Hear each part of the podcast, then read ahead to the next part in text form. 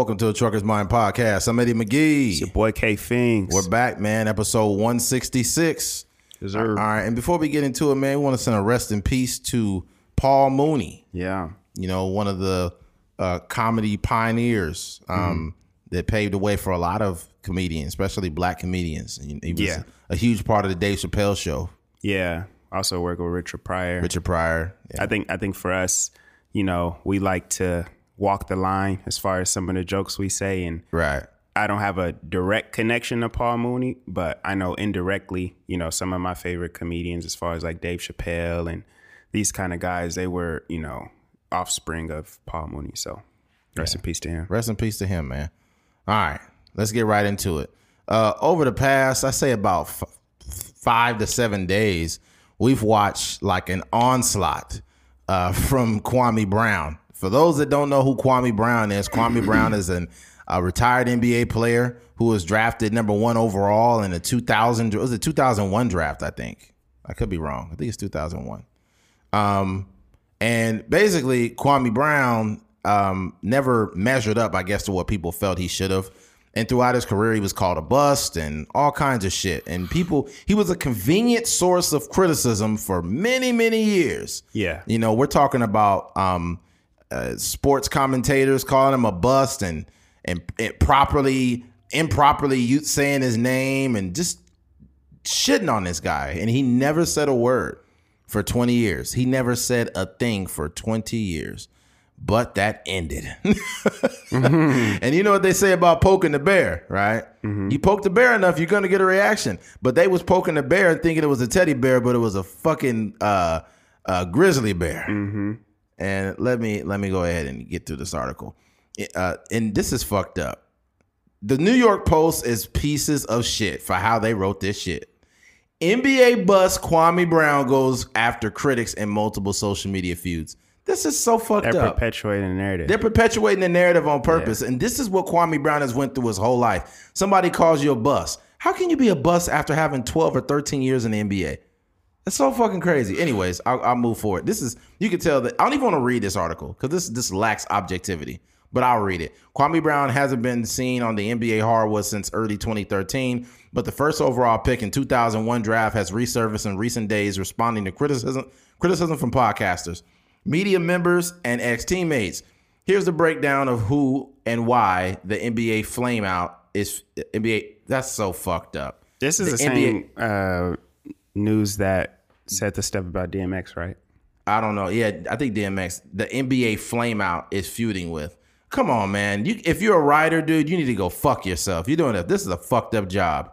I don't even want to read it anymore. It's pointless at this point. This is the least objective. I should have did a better job of finding a more objective fucking news clipping. But anyways, basically on all the smoke podcasts, which are two ex NBA players that are uh, Matt Barnes and Stephen Jackson. Um, they basically were talking to Jeanie Buss about a multiple player trade that included Kwame Brown and Matt Barnes uh, and and Stephen Jackson had a little uh, joke, inside joke about Kwame Brown, like, yeah, it was only one person really a part of that trade. Basically, when it came to Kwame Brown saying that he wasn't a uh, you know significant player. And that was one thing. And then there was another episode that had uh, Gilbert Arenas where he came up in conversation again. And this time he was just flat out disrespected. On on that episode, um, it was a conversation with Gilbert Arenas talking about Kwame Brown being afraid to take shots and things of that nature. And then Kwame Brown just fucking lost it. After that, he was cussing these guys. I wish we had a, a fucking one of the clips, the mini clips that he posted, but I don't even think it would be necessary. He got a lot of clips. He got a lot of clips. but look, to make a long story short, Kwame Brown went off on Matt Barnes and uh, uh, Stephen A. Jackson. He called Stephen A. Jackson, "You fake Black Lives Matter want to be a thug, motherfucker." He's like, he's like, one minute you want to be a thug with a rag hanging out your back pocket, next minute you want to be for black people. Man, sit your bitch ass down. and then he said uh, he called Matt Barnes Becky with the good hair. Yeah. He, said, he got a finger wave. He said, "You got a finger wave. Sit your punk ass down." and he was like, "That's why your woman. That's why your wife left you for Derek Fisher because he was a real man." That nigga said he jumped the fence when he had the key to the Yeah, he said you get you had to jump the fence to your own house. He's like they didn't want your bitch ass there. and then he basically said, uh, what he, he he said, motherfucker look like Dennis the Menace. Dennis the Menace looking motherfucker. he was just cutting him. He was cutting him so deep on purpose. And I think what happened is is when he snapped and everyone like reacted to Kwame Brown saying, "Oh, Kwame Brown, you're just looking for your 15 minutes of fame." Kwame Brown was making you feel what he's felt for the past 20 years, and it's only been five days, and people can't handle it. I think one thing, I think one of the most important things he said was he was like, um, I forget who. I don't know if he was talking about Stephen Jackson or Matt Barnes. But he was Right. like, uh, he was like, of y'all, y'all averaged 13 points. He's like, that's roughly the same amount of points that I averaged over the course of my career. So who, Right. y'all don't have room to talk. Our careers were actually pretty comparable. It's true, but what what their their I guess their argument is we wasn't the number one pick. And then when when uh when Stephen Jackson responded, it was some weak shit. He was like, "Hey man," he's like, "What you need to do is you know don't get mad at us, get mad at Michael Jordan for drafting you number one overall." And it's like, how are you going to disrespect a man? And when he critiques you, not even critiques you, when he responds, you get mad at him. Let me be clear. On this very podcast, if I said, man, fuck Chris Brown, man, like I've had a, I've made a statement about Chris Brown, like I don't give a fuck about him, right? Yeah. If Chris Brown got mad and said, hey, man, I don't appreciate you talking about me. You don't know me, man. You, you need- blood. You know, and he did that. I would say, you know, Chris Brown, I genuinely apologize. I genuinely apologize because I don't know you. And if you feel that I've insulted you in any way, I, I apologize. Not because I'm a punk, mm-hmm. but because if another grown man does not like the way you've been talking to them, it does not reduce you as a human being to fucking apologize. Mm-hmm. It is. It doesn't make any sense. Mm-hmm. But basically, Kwame Brown's been going in on them over and over. He said, "Look, man, I, when I when another man responding, all you had to do was apologize, man. But y'all want to get mad. Now you want to fight me. I guess um, Matt Barnes has introduced him to his hands." Yeah. And it's like, Matt Barnes, you can't, dude, you're too fucking old for this, dude. You're 40 years old. All of you guys are too old for this. Yeah. But honestly, I don't fault Kwame Brown for responding, right? But you guys, Matt Barnes, 40 some years old now, so is Stephen Jackson. And this is how you respond? Mm-hmm. Like, dude, you can't whoop everybody, Matt. And I love Matt Barnes. His, I feel like he has a great basketball mind and he's a great conversationalist. Mm-hmm. But there's multiple sides of him as a human being, just like there's a multiple sides of me and Keith. Mm-hmm. And not all of them are great. I feel like um, when it comes to shit like this, Matt Barnes has to be a tough guy. That shit's played out, man. Like, Yeah. you start acting like a tough guy with the wrong person, you gonna get fucked up. Yeah. Kwame Brown might be, he might not be a Derek Fisher. No, no. Uh, Gilbert Arenas, when uh, Gilbert Arenas hit up Kwame Brown and apologized. And he said, man, and then somebody in the comments said, yeah, you better apologize to Kwame. He'll beat your motherfucking ass. And then and then Gilbert Arenas said, I know. That's why I apologize. Oh, dang. and he said, I seen him and his brother beat up 20 bouncers in the club. nah. Yeah, he said, I seen him beat up 20 bouncers in the club, man. I don't want nothing to do with That's that. a big dude. You got to understand in in life. You got to understand weight classes. right. I right. remember uh, when uh, Richard Sherman was arguing with some uh, offensive lineman. Trent Williams, he's he the left tackle for the Niners now. he slapped him in the face. And And, that shit was what is Richard Sherman gonna do? you know what I mean? Like you could be the toughest guy you want to, but he punch you or he he grab a hold of you, it's over for you. Yeah, it, what happened is I guess he was talking and it was at the end of the game. And Trent Williams is a massive dude. He's a huge yeah. dude. and when he's like, it, it was like a slap, but it was hard. Yeah. And it, he did it so hard. And then uh, uh, uh, Richard Sherman was like, whoa, whoa. He know I know on the inside he was really hurting. Yeah, he probably went back and stretched his jaw out in the uh, in the locker room. Hey, if you guys just just to like to get a reference of what we're talking about, go to go to YouTube and put in Richard Sermon, Richard Sermon, Trent Williams, and it's gonna show Trent Williams slapping him. Yeah. And as he's slapping him, he's like, "Bitch ass nigga." I'm saying, man, we got to understand weight classes out here. Yeah, man. Like, uh-huh.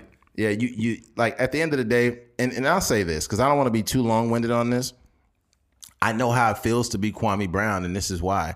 Not, you know, I don't know exactly, but I have an idea of it, and, and, and it's, it's regards to like me growing up poor and sometimes not having, you know, the, the right clothes on, you know, and kind of like dressing down and people using you as a subject to crack jokes on you. And it's so many of them, you can't beat their ass. You can't fight everybody.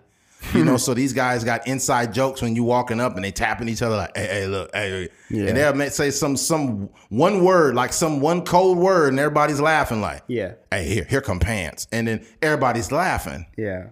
And it's like it, it goes beyond roasting. It's just flat out disrespect. Mm-hmm. And I know how that feels. Mm-hmm. So when I see Kwame Brown responding the way he does, like the way he's doing, it's like, yo, it's almost like you could low key see yourself. Mm-hmm. All these people that have talked down to you and shit. Yeah. You know, um, like if it's me and one other person, I'll roast them. But you can't roast 15 people making fun of you at the same time. Yeah.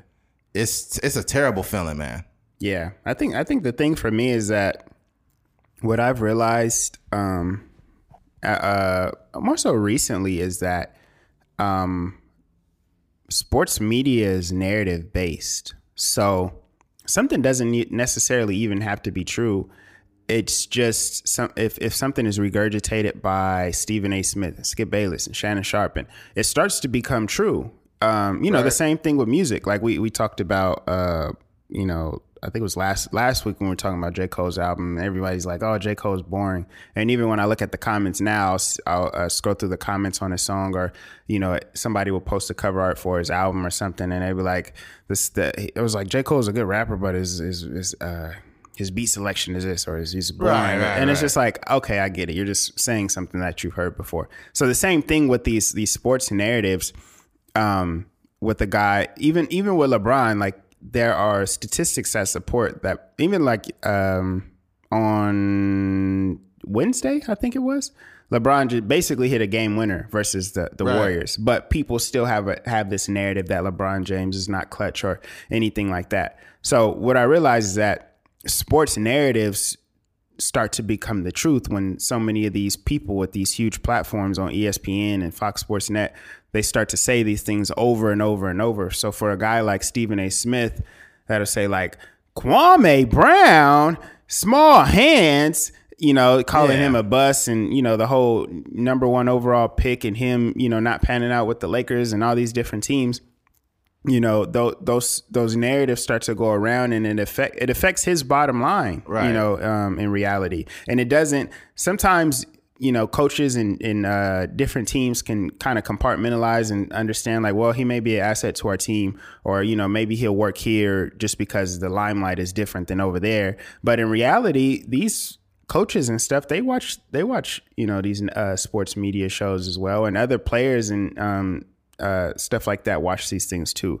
So that's the, the the the thing that bothers me the most. How narratives can start to become truth just based off of who's saying these things. Yeah, because it, when it, when you look at somebody as a reliable source for news and they keep saying the same fucked up shit, yeah. you'd be like, oh yeah, well yeah, Steve. You're not even gonna repeat it as if Stephen A. Smith said. You'll just say, yeah, his hands are too small. You'll mm-hmm. just. Re- Sometimes this is why I make sure I tell people to go look things up and reference things because I don't want you to rely on my opinion so much that you just regurgitate what I say because mm-hmm. I could be wrong, mm-hmm. but I'm aware of that. But other people, man, they'll be like, yeah, so and so's this and that. And then because they're a celebrity or because they're some sports commentator, motherfuckers repeat that shit. Yeah. So not only do you got the sports commentators against you, now you got regular people saying, oh, his hands are too small. Mm-hmm. He's a bust. Yeah.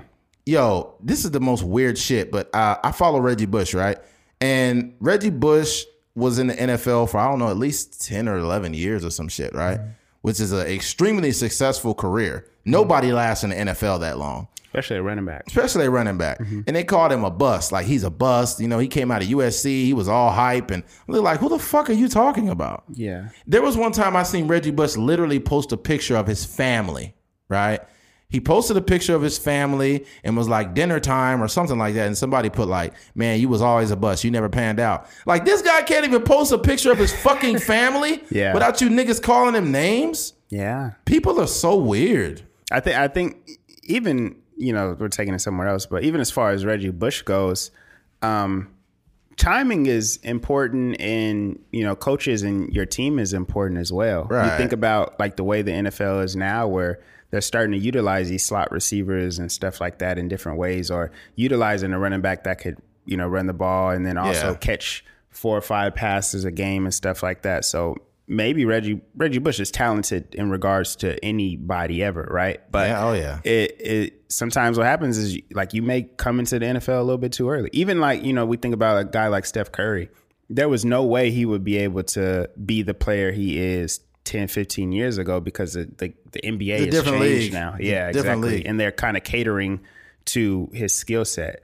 But timing is everything, man. And I, I just, to me, the especially now, not that I have this huge platform or this huge voice, but I try not to disrespect or talk down on anybody because I realize how that stuff can affect people. It's it's one thing to say like, "Hey, I like this," or "I don't like this," or I think this player is uh, great, or I think this, you know, this player is better than this player. Right. That's one conversation. But when you start to really like talk down on somebody, somebody, you almost remove yourself from being a human being. Exactly. Because when we talk about Kwame Brown, we got to realize, or Smush Parker, or anybody, Jeremy Lin, all these players, we got to realize that's a human being on the, on the on the receiving end of our disrespect. So And they're in the fucking NBA yeah, for multiple years. You do uh-huh. not stay in a professional league for that long if you suck and you're a bust. Mm-hmm. There's obviously you got to realize the NBA is a business. You have to be offering some form of uh, you have to be an asset to the team in mm-hmm. order to be in the NBA. Yeah. So if he's a bust and he sucks, why did he stay in the league for like fucking almost 13 years? yeah, So you have to look at that, you know, Yeah. and, and a lot of times the stat lines or, or his importance don't show on stats. You know, him setting all those screens and, and playing defense, that shit matters. yeah, And and NBA teams need that, uh-huh. especially during the time where Shaquille O'Neal was still dominant. You mm-hmm. you need somebody that you know that that can you know stop Shaq because it was a whole game where he was denying Shaquille O'Neal, mm-hmm. but nobody ever is never going to see that because they're too busy talking shit about him. But Yeah. it, this this topic may be very uninteresting to a lot of people, especially if you don't follow sports. So I will summarize this by saying this: Remember that a person that you're talking about, right? it- and you may be talking about this person, or they may seem like an easy target. Maybe it's someone at your job that everyone talks about. Don't you dare join in. Don't you dare join in on that person because just because they're an easy target doesn't mean they're going they're not going to fucking snap. yeah, And it says a lot about you to join in on somebody else and someone else's despair mm-hmm. just because everyone else is doing it. Yeah. That's true. I think you know to relate it to more of a personal narrative. Um, even Tyron here from Bakersfield. Um, you know, when he was kind of bouncing around the G League a little bit, and he got released by a few teams, there were there was a lot of uh, people, even people locally that weren't in it, weren't D one basketball players, played no college basketball, didn't go overseas, just niggas that's playing in the park and at rec leagues and stuff. They were like saying some disrespectful stuff. Like I went not necessarily calling him a bust, but calling him like trash and you know how you know why why ain't your jumper this way and that and that way and stuff like that. Um, but what happened was word got back to him, and I think he internalized a lot of that stuff. And what happens too is like you were saying with that, it could be a group of people like, man, this nigga Tyron, he ain't he ain't doing this or he ain't doing that, and then somebody else with no credentials hop in and they be like, yo, you right, man, this nigga Tyron need to do this, and, it, and it's just Like, like, shut up, you dude. go you going in and you're kind of creating this narrative instead of really understanding like, well, you more likely to get struck by lightning than make it to the NBA. And he's Or- in the fucking NBA. yeah, exactly. Or even in the G League, right? So it's just a I would would hope people would start to lean on the accomplishments of people versus trying to like, you know, be disrespectful towards Here's, these here's the biggest thing. Sometimes a win for people is a is a loss for you. Mm-hmm. So they feel like they're winning by taking a shot at you. Let me be very clear, right? And I want people to fucking postmark this. From this day forward, not if, but when the podcast continues to ascend and get numbers, me and Keith start doing things in our professional career, making a lot of money, there's gonna be motherfuckers like, man, that podcast ain't shit. man, Eddie's stupid. He's a loudmouth, and Keith Keith ain't as smart as he think he is. And Mm-hmm. I, I had a better podcast, but I had to get a job. Like people are pieces of fucking scum. Mm-hmm. They are scumbags. And the problem with it with that is is the the better you do for you, the worse they feel about themselves because they know they're not willing to take the risk and do the work. So the best shot they get is taking a shot at you mhm. because they suck. And I fucking I, look, man, the word hate is a powerful word. But I hate people like that Yeah. because you type of people, you motherfuckers, are the same ones that will never congratulate somebody when they do something good. You will wait till they make one mistake and your bitch ass is talking. I fucking hate people like that. The thing that I hate the most too is that it's generally people in the same field that have the most disdain towards other people. It's right? ridiculous. So when when I was talking about Tyron, the people that I was talking about him the most is people that's playing in rec leagues, but they don't have no real. They No. didn't play in college or anything. Or even if you like, I was talking about J Cole earlier. Um, just if you're if you're out there and you see somebody hating in comments, look to see what they do. There so I'm you pretty go. sure the majority of those people that's like J Cole is boring, blah blah blah. If you click on their page, they probably got a link in their bio to their Spotify page. Yeah, and then you get three no, monthly listeners. They get no listens. But let's be very clear. you have to really reel it in and look at the psychology of people that are haters or people that have that have negative conversations about people. Mm-hmm. You got to look at it. Imagine J. Cole, right? Man, that J. Cole whack, man. Like I got my, my flow is better. I've always been better lyrically than J. Cole. And be like, okay, well, I mean, I guess like if that's how you feel, I guess there's a confidence there, whatever, right?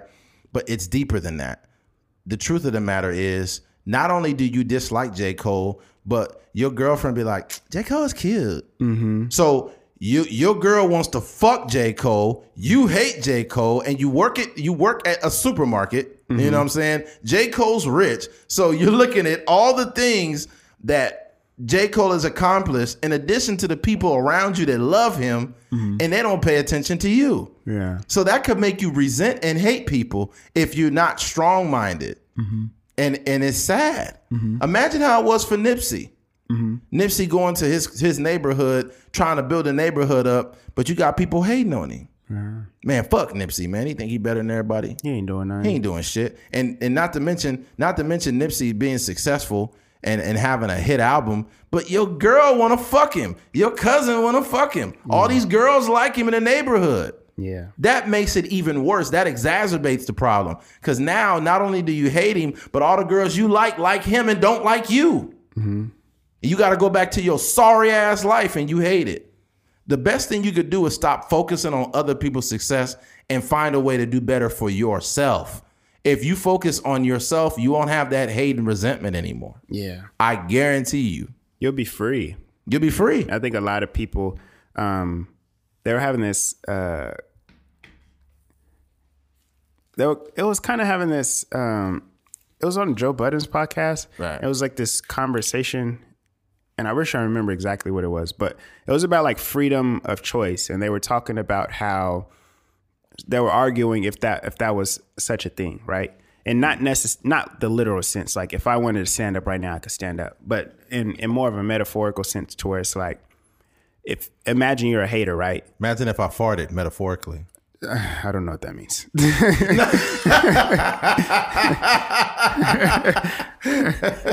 but if you're if you're say if you're a hater, right? How you operate is um you're you're almost imprisoned by your hate. Yes. So if you see J. Cole drop an album and it's 40 people like, yo, this album is dope, that's going to um, shape the way you move. Oh, right. yeah, or, definitely. you know, same thing with Kwame Brown. You, uh, you, you, if, you know, say back in the day when he, he misses a layup he, you know, he misses a dunk or he get dunked on, whatever the case may be, you're imprisoned by the narrative. So instead of saying like, uh, a lot of people have missed a layup or a lot of people, LeBron's been dunked on, Kevin Durant's been dunked on, the whole, you know, anybody in the NBA has been dunked. LeBron, uh, Michael J- uh, Michael Jordan has been dunked on before. Instead of saying something like that, which you know would probably mean you're operating from more of a free free standpoint, um, you're almost imprisoned by this narrative that Kwame Brown is trash. So when um, when you see that play happen, you may go to Facebook or you may go to whatever platform or you may hit a, the group chat or even the people sitting in the room with you is like, yo, this nigga's trash. He shouldn't have been the number one pick and all these kind of things, right? So it's just an interesting uh, um, conversation that we're having. And, um, you know, I kind of related it to what we were talking about. Yeah, yeah. I'm not gonna drag on with this anymore. Mm-hmm. I think you guys get the gist of what's going on. Don't be the person that joins in. I know there's a lot of people that are down on their luck, or there's a group of people that make fun of one person, and you guys get off on that every time. Cut that stupid shit out. Mm-hmm. Stop it. It's a. It's not. The thing about it is, is when you're joking on somebody. I think yeah, there's some people you should have a uh, uh, more of a sense of humor and people shouldn't be so uptight. But here's the thing there's a difference between somebody feeling like they're in on a joke, but if you're treating them like they're a joke, that's disrespectful. You don't ever treat another man like that. That says a lot about you if you think that shit is okay. All right, switching gears. Uh, what is that here? Uh, gay Legos. I know, I know that sounds kind of uh, fucked up, but I'll explain. Uh, there was a LGBT. Let's see here. Let me open it up. Here it is. Lego releases first ever LGBT plus set for Pride Month. Um, Lego is releasing its first ever LGBT themed set titled "Everyone is Awesome." I wanted to create a model that symbolizes inclusivity and celebrates everyone, no matter how they identify or who they love. The designers, uh, the designer Matthew Ashton said in a statement Thursday, the 346 piece set, which will be released at the beginning of June for Pride Month, contains 11 figures, each with an assigned rainbow color. We've made sure to include black and brown colors to represent the broad diversity of everyone within the LGBTQIA plus community. How many fucking letters now? Fuck. Commu- and, we've also added in the pale blue, white, and pink to support the embrace the trans community as well.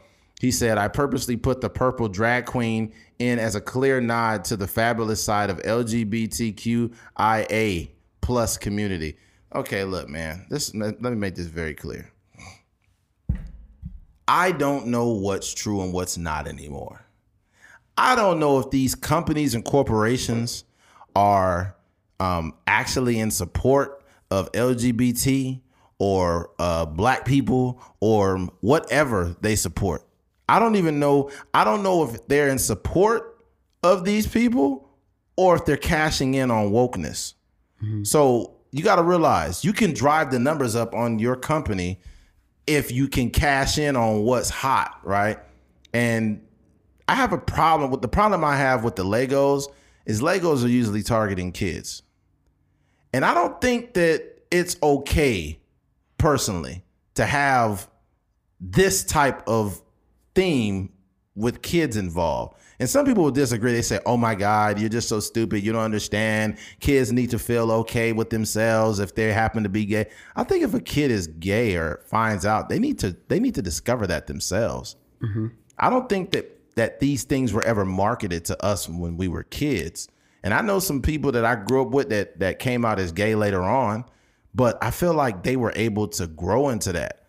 Mm-hmm. Now it's it's I feel like there's what do you call it? There's awareness to it, which I think that's fine.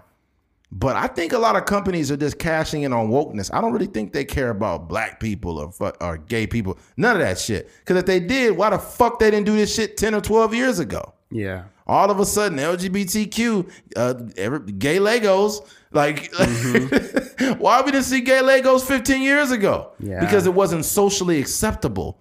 See, these companies, they they know exactly what the fuck they're doing. They know what they're doing. And it's and it's unfortunate that a lot of people can't see that. They just be like, "Oh, that's great," you know. It's and it's inclusivity, and it's like, uh, I don't know.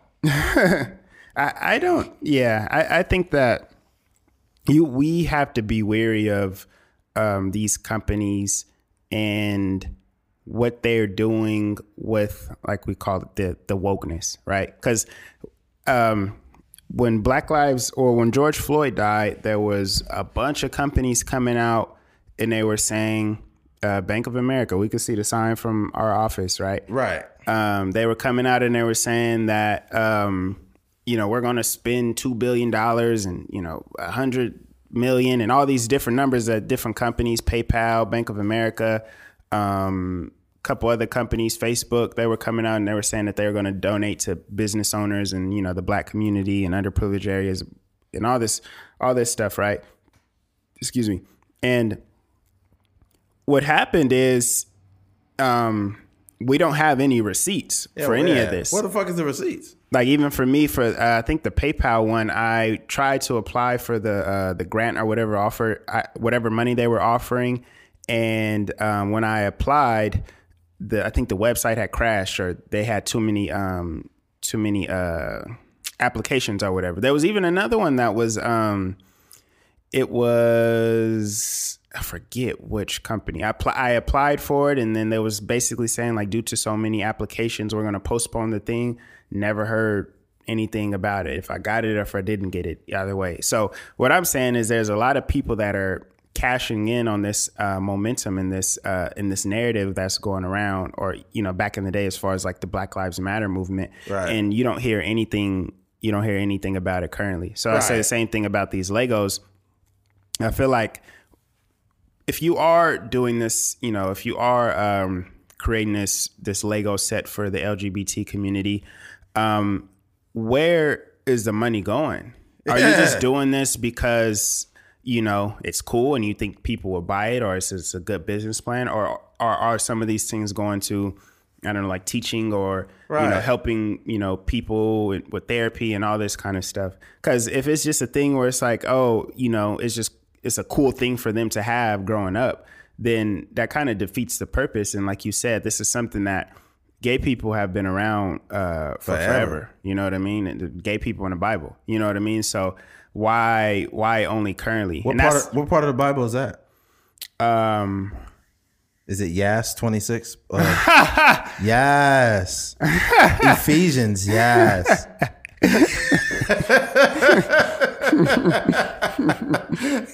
that was crazy. Go ahead.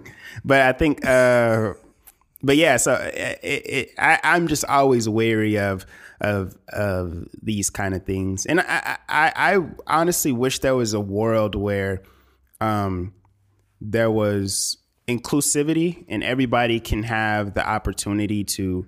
Um, you know, if you're a drag queen, queen and you want to go to a store where there's, you know, some drag clothes in there, you could go there. Or, you know, if you're, uh, you know whatever whatever the case may be whatever orientation or whatever you present as you you have something for you i just wish it was um it was i guess uh, for lack of a better term less segregated if that makes sense so what happens on on netflix even right it's like sections of LGBT. yeah, and then there's sections of black, and I wish it was just like, Latino. yo, here's the best show on Netflix. This is, a, Mm-hmm. you know, without having the, the the tagline of, you know, this being the LGBT. But this is what companies are doing. Mm-hmm. Companies are cashing in on wokeness. They're Yeah. Mm-hmm. cashing in on progressive, like progression. Well, my thing is, is like, is this being progressive or is it bullshit? Because Mm-hmm. I started to see a shift in the way companies and people were doing things after the death of George Floyd. All of a sudden, you start seeing um, black movies on. There was a whole section for black movies on Netflix after George So Floyd it's died. business, man. It's business. This is business as usual. Mm-hmm. I don't fall for none of this. Did you see um, Instagram? They're introducing pronouns on there. Oh my God. Yeah, you could put your. I was, I was, uh, I was going to. I clicked on my thing to edit my profile. Yeah. And I tried to put my pronoun on there, but I was going to put real nigga, and it didn't. it didn't allow me to. It was like it basically said we don't we don't see this pro, we don't see this pronoun. ethnicity, real ass nigga. hey, imagine this though. For pronouns, you put in fuck bitches, get money.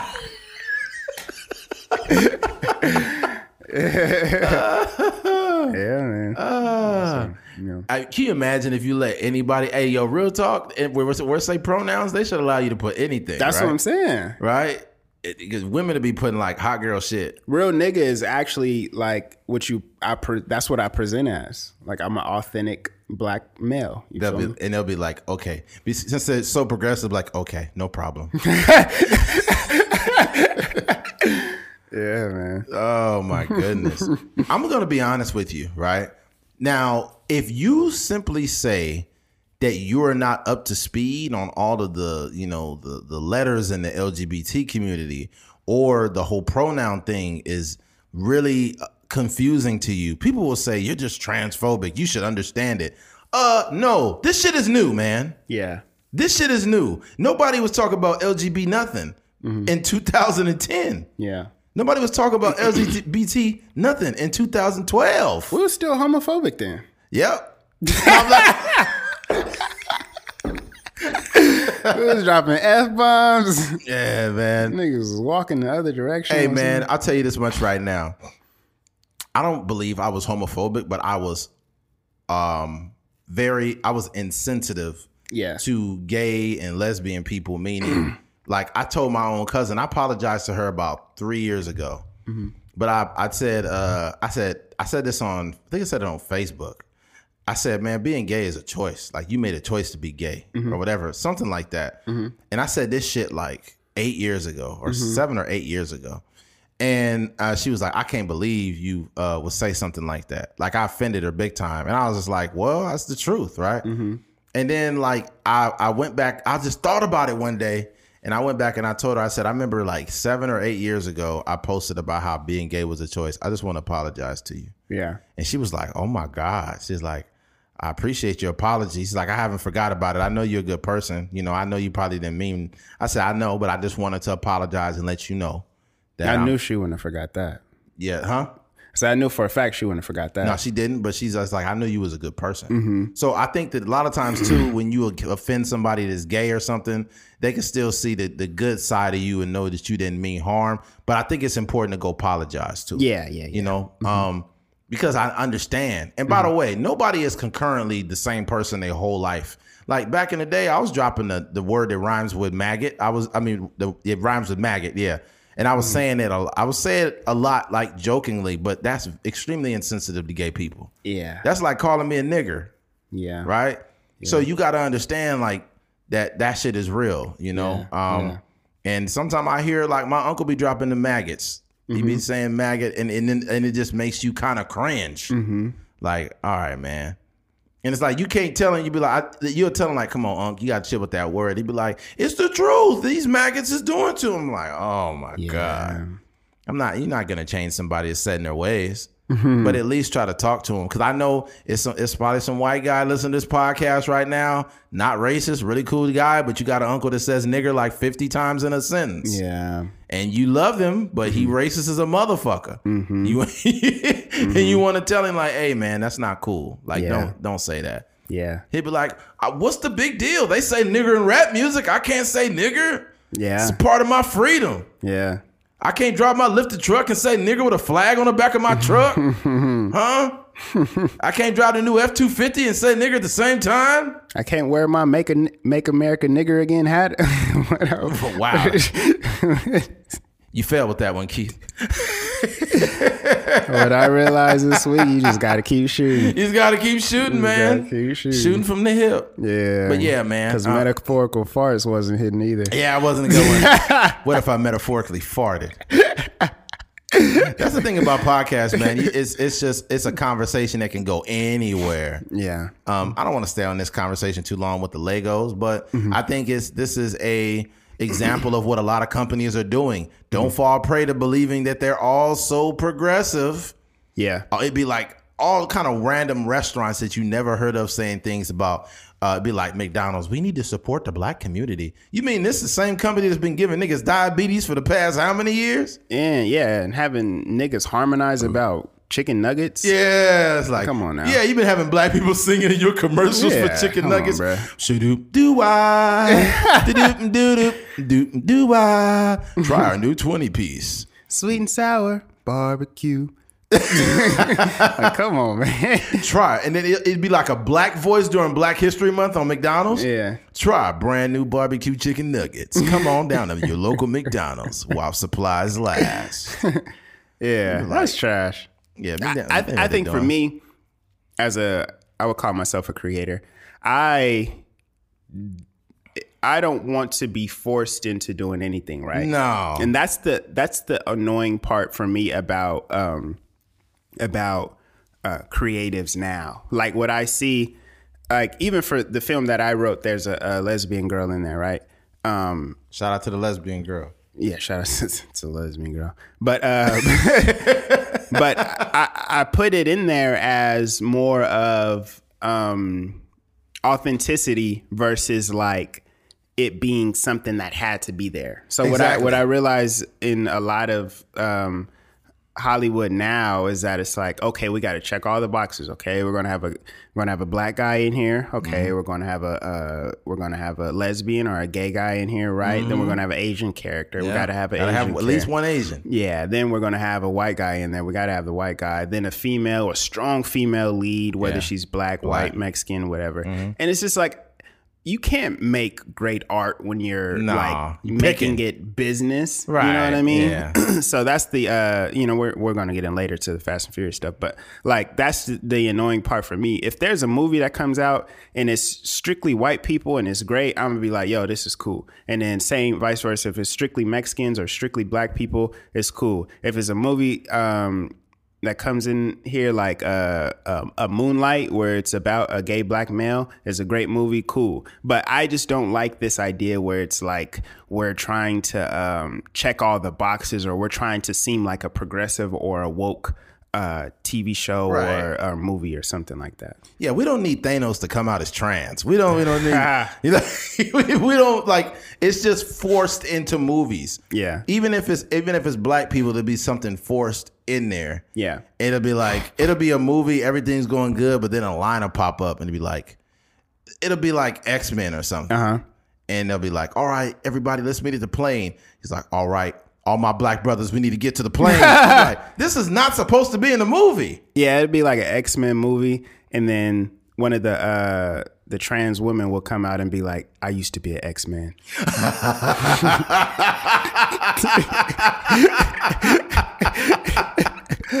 Ah, Chris Jenner come out of nowhere. oh, Caitlyn Jenner. I said Chris. Yeah, gotta gotta be careful. Oh man, man. I don't know. I, I think that what people need to understand is is that we're in, a lot of this shit is new, man. A mm-hmm. lot of it is new. Where it's like you know you misgendered me. You did you know you said this. I think if you're if you're mm-hmm. actively being insensitive to this shit, then you just being an asshole. But if you literally are like you're not up to par, not, not even up to par, you got to realize that for all of our lives in America, we've been used to man woman. That is the average relationship and the average title that people have man woman. That was that's been it. Yeah. But as of recent, if you say man woman, they're like no false. That is false, and you're like, wait, how is that? You're first of all, first one thing is that you're uh, remixing biology that we've learned since. Remix.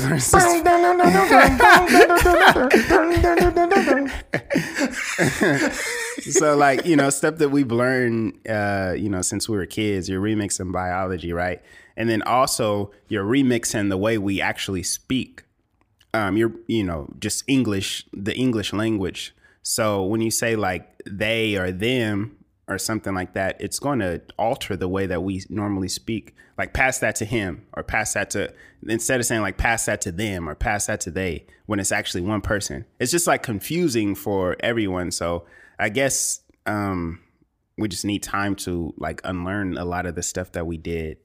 Or what you know I, I don't know which way it's going to go if if the world is going to catch up or if maybe um it's not going to be such a big deal um 10 years from now I think that I think that words like gender fluid and non-binary and pronouns and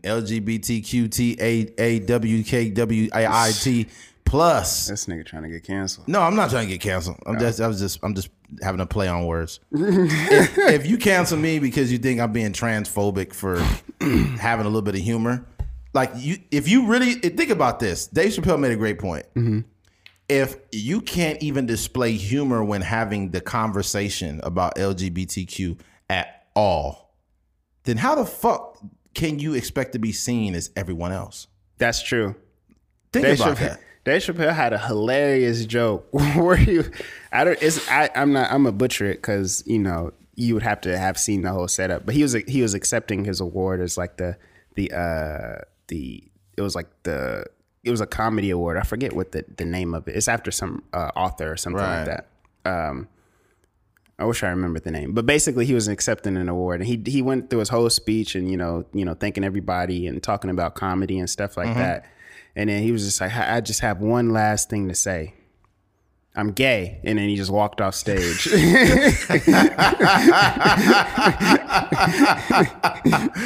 Ah, Mm-hmm. yo, real talk. Like people coming out as gay is not news anymore. yeah, It used to be news. So and so comes out as gay, or so and so comes out as non-binary.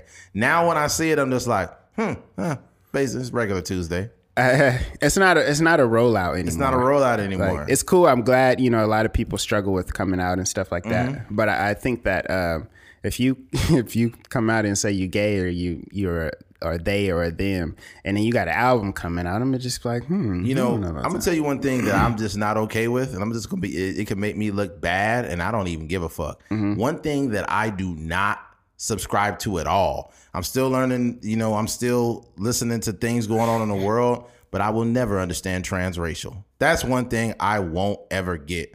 Is it going? I mean, I know it's a thing, but I'm like, is this catching catching some steam? It's some people that say I, I identify as a black man, and I, I and I'll be like, I identify with be putting these hands on you. I'm getting tired of these motherfuckers with that. You are not black, man. Shut the, shut up. My my my not to cut you off, but my only thing is that um it's it's hard to say that I accept one thing without for me I'm not I'm not when I say accept something I'm not even saying that I understand it cuz a lot of it I don't understand. Right. But it's hard for me to say that I will accept someone presenting as uh gender fluid or presenting Right. as a, a trans woman or a trans man And then turn and around then and- say like you know I don't under, understand this. But so what, what you're not gonna make me do is subscribe to it. I don't have to subscribe to it. I, Yeah. But I feel like respect is definitely needed. Respect is definitely necessary. Uh-huh. I will never be transphobic. I will never be homophobic. I will never be any of those things. But I don't have to subscribe to your ideology. Mm-hmm. I cannot make any white person subscribe to my experience as a black man because they don't know what it's like to be black. So why the fuck do they have to subscribe to it? The same way that other people don't. So that go ahead. oh my bad. I'm, I'm gonna let you finish. No, that's what bothers me. What bothers me is the fact that if you don't subscribe to it, people will label you immediately. Yeah. And it's like, no, motherfucker, don't do that to me. Don't you dare do it. Because I don't do that to other people. I don't I don't chastise and and tell white people you racist because you don't know this. And it's like white people don't know all the intricacies and the and the the, the details of what it's like to be black. And I can't use that against them. Yeah. But I'm just saying there's a a lot I sent you that article where the girl she was um she was a like one of the best track uh Oh, yeah, athletes in, in. Utah or whatever and she was saying like she the only reason she lost is because there were some trans women Mm-hmm. that she was competing against. So I say that to say that there are people mostly on the women's side because I think they're affected by it the most. Right. Um, that feel like the same way you do about the racial issues. Right, like they're right. they're saying like, well, you you don't have the history of Yes. being marginalized or not voting Mm-hmm. or um, you know dealing with you know whatever issues as far Right. as being an athlete and stuff like that. So it's a it's a it's a very nuanced conversation. Yes. Um, and I, I but I will I will lean on the thing that you're saying is that if you're changing something about your race or your gender or something, um, your experience is not the same as somebody that came into the world like that. No, mm-hmm. fuck no, it's not. Mm-hmm. And I'm not going to sit here and act like it is. Mm-hmm. And if you play this back when I'm successful and it's 10 years down the line and you play this back and say, Eddie is transphobic, here's the proof. like, you didn't listen to the podcast. You, didn't listen- on Twitter. you didn't listen to the podcast, did you, you fucking idiot? Yeah. What I'm basically saying is there are so many things that are true. Stop making People need to stop finding one thing to latch onto and making that whole idea the truth. Yeah. Or that whole idea is the only thing that matters. Yeah. It's also true. Here's the thing. It's true that it's not okay to be transphobic because there are people that have hate crimes. There's all kind of things that go on with the LGBT community and trans people being beat up and gay people being beat up, right? But in regards to trans people, it's also true that I do not agree with trans women in women's sports. Do not, do not, do not agree with that. I mm-hmm. don't. Because if I have a daughter that busts her ass and works hard and loses to someone that is a trans woman, right? Am I going to be flipping out on the trans person? No. It's basically the people at the top that allowed it.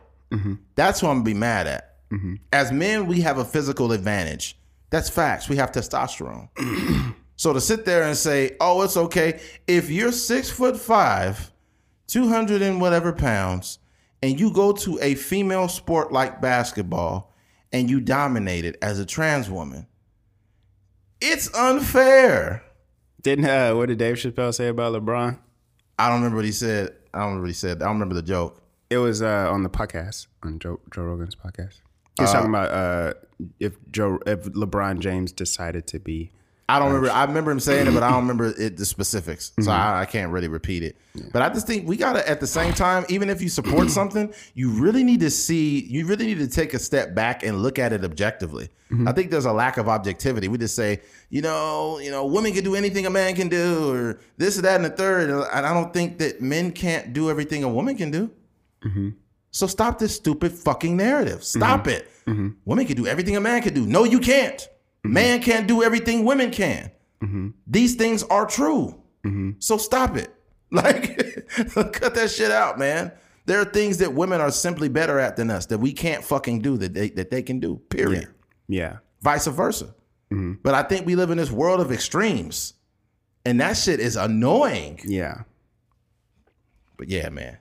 gay Legos. Yeah, they get there. Yep, that's it. it's all stemmed off gay Legos, man.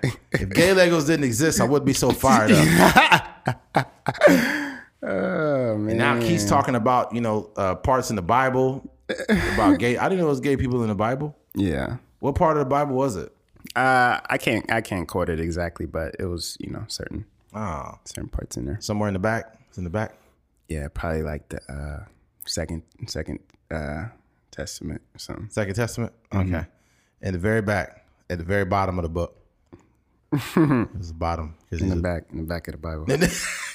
I was, I was searching for a joke. Couldn't find one. All right. Second Testament. I mean the New Testament. The second testicle. What? Sec, yeah, it's a, it's a second testicle. the, new t- the new testicle. That's the name of the pod. the new testicle. All right, switching gears, man. Fast and Furious Nine. Um, when are these motherfuckers gonna give up? This shit is, has not been about cars for a long time, but I don't want to start it off with you know with my sour, uh, you know my sour outlook on this movie. Just because I feel like that doesn't mean you shouldn't like it. So I don't want to ruin it. And hey, guess what? You know, art is subjective, right? You just because I don't like it or you like it doesn't mean anything. Mm-hmm. You know, but my problem is, is this started out as a car movie, and now they're doing the most fictitious stunts I've ever seen. They Yeah. went from being car guys to being like martial artists and shit. yeah. You still got Tyrese in this movie with these corny ass lines. Mm-hmm. God, this is like this is a Tyrese in there shaving pussy. yeah. This guy, one minute he's shaving pussy on Instagram, and the next minute he's in Fast and Furious Nine. this guy's living the life, man. shaving pussy and driving good cars. Yeah, Wow. that's the life right there. Yeah, Tyrese. I really feel like, honestly, as far as acting, like there are no good actors in this movie. There are like no good. Think about this, and I'm not trying to be fucked up. there are like no good actors in this movie. None of them. They simply get these cheesy, fucked up lines and do these fictitious stunts, and boom, there's a movie. Vin Diesel has Vin Diesel ever been in a movie where he had to really act? I am Groot, not acting. Riddick, not acting. Fast and Furious, not acting. Ah, this nigga got the best job in American history in acting because he never had to act in one film. Yeah, All. Tyrese had to do in every one of these movies is be the black character. That's all he had to do is be the black guy. How hard is that to do? Back in the day, black guys had the coolest lines. They'd just be like, yo, that's dope. That's all they said the whole fucking movie. Yo, that's whack. or if you're black and it's the 90s and you're in a horror movie, you just gotta die before everybody. Yeah, you gotta last one day on set. It was like the thing in Hollywood where if you were black in a horror movie or a shark movie, the shark always ate you first. Apparently, sharks like dark meat. I don't know what was going on, but motherfuckers were dying, Yeah. and it was it was crazy. There was a I was watching Community yesterday, Uh huh. and uh, there's um, for those of you that don't know, it's a uh, show. I think it premiered probably like nine, ten years ago. But Donald Glover is in it. Uh, Joel McHale, um, Kim Jong. What's Kim Jong Un. Not him. What's the uh, the other Asian guy? He used to be a doctor. Uh, He's in the uh, Hangover series. oh, I know exactly what you're talking about. Yeah, that that guy, he's in there, and uh, a bunch of other people. but there was there was like this zombie apocalypse kind of thing going on, and everybody had turned into a zombie, but um, Donald Glover and one other character. His name is Abed. And in the thing, like basically, he helped him get out of this like building by lifting, like you know, giving him a boost to help him climb out of a window or something like that. And he was like, "Go, I just want you as a black man to last, you know, to be the last person to die." kind of playing on that narrative. Oh man, that's crazy. But um, here's the article I seen about Fast Nine. I've seen it says I've seen seven minutes of Fast Nine, and I'm convinced it's already going to be wilder than I imagined. It says I watched seven minutes of Fast and Furious in the movie. And the entire film has the energy of an action packed sequence. My eyeballs are ready for more. Insider was on hand as 13 movie studios gathered t- together to pre- preview some of their upcoming releases during Wednesday. The big the big screen is back. Event is in Los Angeles. Fast 9 footage was shown to a small group of press hand. The ninth installment of the Fast saga follows Dominic Toretto, Vin Diesel, as he's fa- faced with a blast from the past, a younger sibling named Jacob, John Cena, for the man who's lived by co- by the code. Never turn your back on family. It raises a lot of questions about why we're just hearing about Dom and Mia's younger brother. Oh my god! Come on now. I I mean, John Cena just pop up in the ninth, but here you gotta which is really more like the tenth or eleventh series. I mean, movie in the series. This is why I have a, a blatant disrespect for some movies, and the reason why is they're what they're doing is they just added another huge name to Who for, also happened to be a former wrestler. for a money grab. Hello, can't you see what the fuck they're doing? It's the same thing they did with that movie Expendables. That's why I have a deep hatred for that movie. They got Chuck Norris. They got fucking. uh think Chuck Liddell was in it or somebody. They had um uh uh Jet Li was in it. Uh, Sylvester Stallone. Terry, they found as many tough guy actors as they could as a It's like money the grab. action stars. It's all action. So it was the biggest money grab shit movie I've ever seen. Oh my god! And what's what's sad is people keep showing up to the movies. Yeah. I might actually go see this only because my aunt invited me to go. Oh, Keith. It's like in a family event. So, All right, Keith. Whatever, man. but I haven't watched. I haven't watched it since Paul Walker passed away. my god, the, the movie. Oh, I haven't watched this shit since Tokyo Drift when Bow Wow was in it. this is before Bow Wow was faking. He was in a plane and shit. He was on a private jet. Bow Wow is in this one. He is. Yeah, I think he has You a cameo. sure? Uh huh. He has a cameo. Um, I might be tripping, but I'm pretty sure he's in there. Oh, what the fuck is he doing in here? Oh, he's he's part of the series. I guess, but what the fuck is he gonna do? I mean, you. This is questions you need to ask the writers on Fast and Furious, but you know, it's The- part the- of the. Look, the writers bringing in Bow Wow might actually make the movie lose money. you bringing in Bow Wow, Yeah. you gotta look. They they bringing in all these big names. Mm-hmm. It's crazy. It's just like that. I think there was a movie. Um, uh, the strip movie that w- had Jennifer Lopez in it, I think, and it, and they had Cardi B had a cameo in it. Yeah. They only had gave her a cameo to draw. pe- It's a money grab. I'm tired of these big like these movies. It's like fast food. They don't nurture like they don't. The the writing is shit.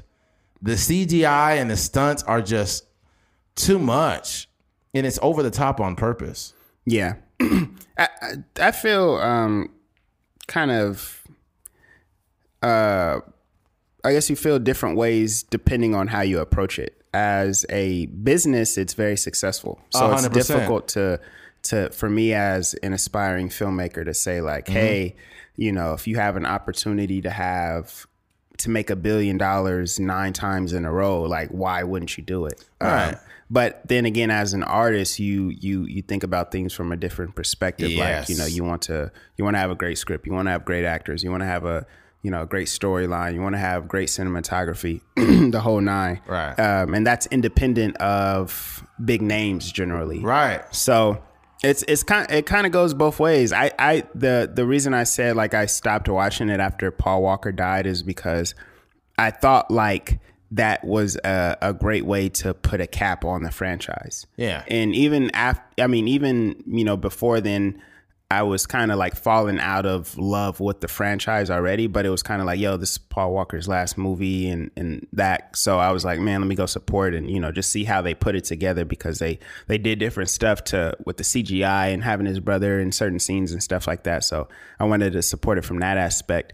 And then when I realized they were coming back again, I was just like, dang, like you guys are kind of exhausting um, this franchise um, it's it's a it's a it's a tough position, and I say that you know only as uh, an aspiring filmmaker because you I think that most people given the opportunity would take advantage of that. You got a guy like Tyrese, um, who doesn't make music that much music anymore. he probably and he he doesn't really make many movies outside of the Fast and Furious. So as an actor in this thing, you could show up once a year for three months, maybe.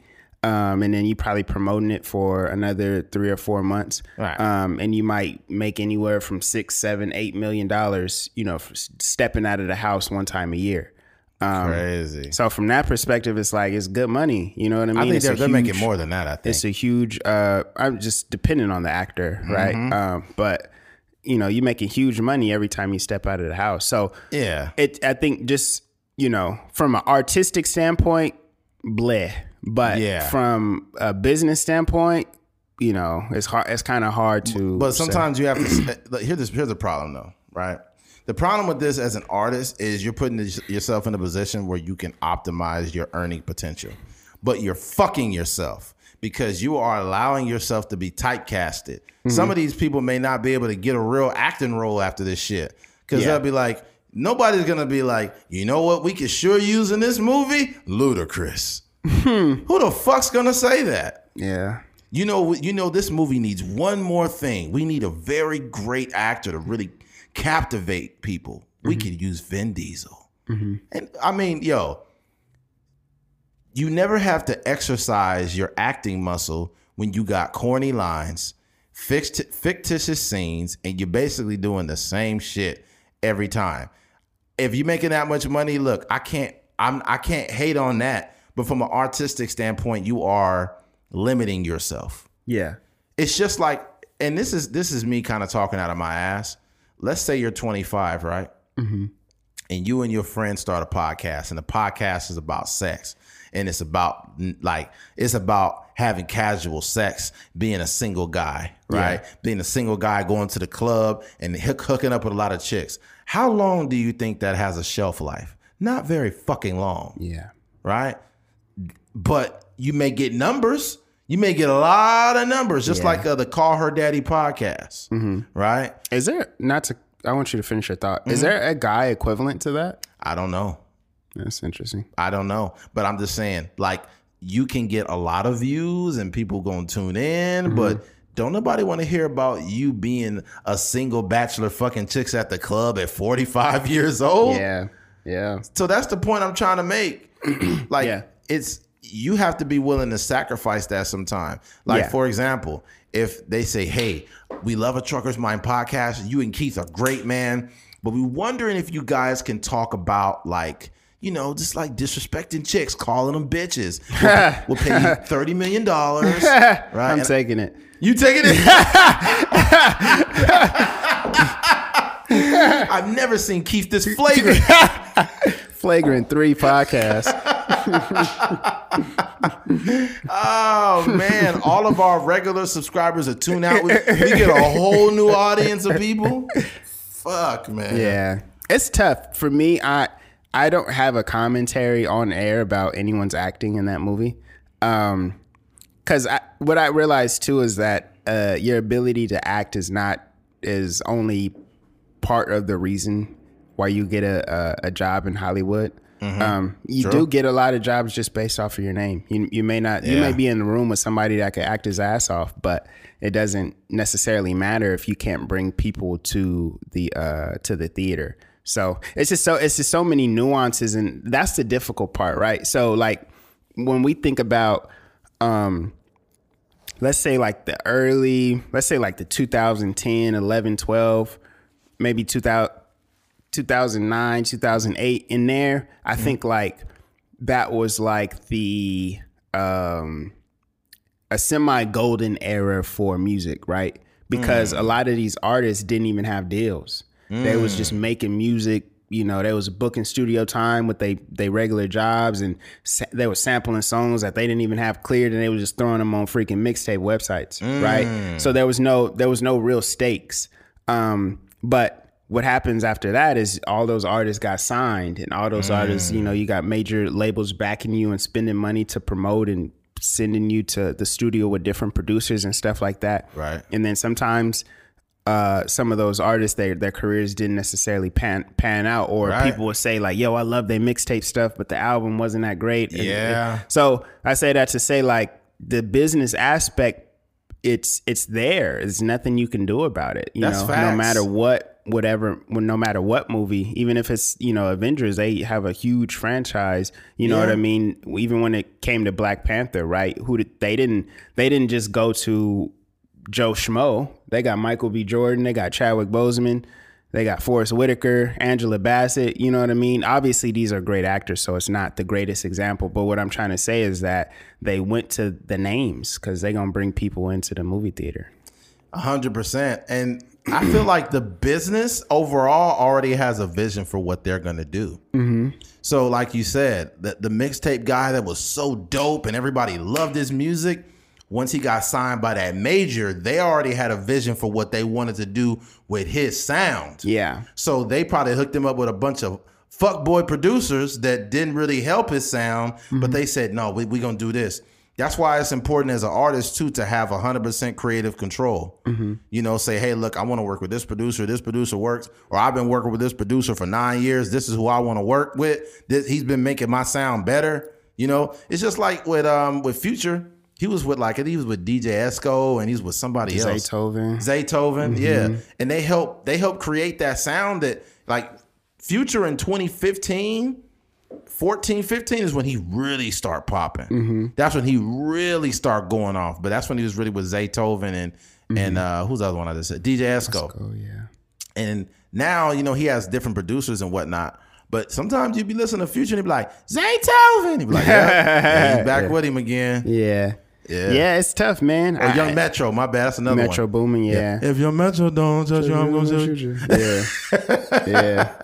But it's it's a tough space to be in. I think for anybody listening that is an aspiring artist or uh, you know, they they aspire to have a podcast platform or anything, you gotta realize like as much as it like you you are an artist and you're a creative, at a certain point, like there's going to be money involved. Like even for me, like when I was uh, my I finished writing my screenplay, but when I was talking to a couple, well, just one producer. No, I'm not going to act like I'm just out here talking to Hollywood executives and whatnot. If but, your Metro don't touch you, I'm gonna touch um, but no, when I talked to uh, the producer, that's that's the conversation. Who can we get in this movie? Like what Yeah. what actors do you have attached? Do you know somebody, you know, that has a semi following and you know, when you have those actors attached to it, um, then they're the people that can bring in, you know, money from financiers and stuff. So Yeah.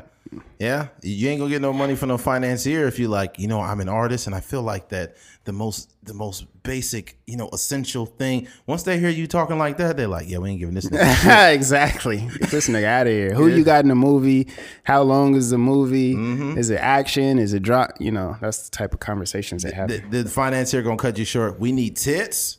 We need blacks. We need lesbians. we need uh we need Asian representation in this movie. We Need some Asians in there. Yeah, you, if they okay, look, we we gotta have the progress. If there's no trans, if there's no blacks, no Asians, deals off, buddy.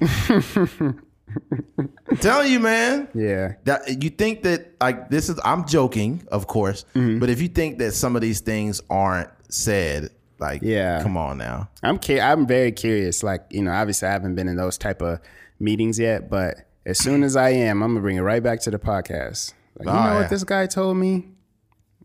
They said we said need, we need a black gay sex scene in my movie, and it's about teenage basketball players. Yeah. I'm gonna show you how to ball.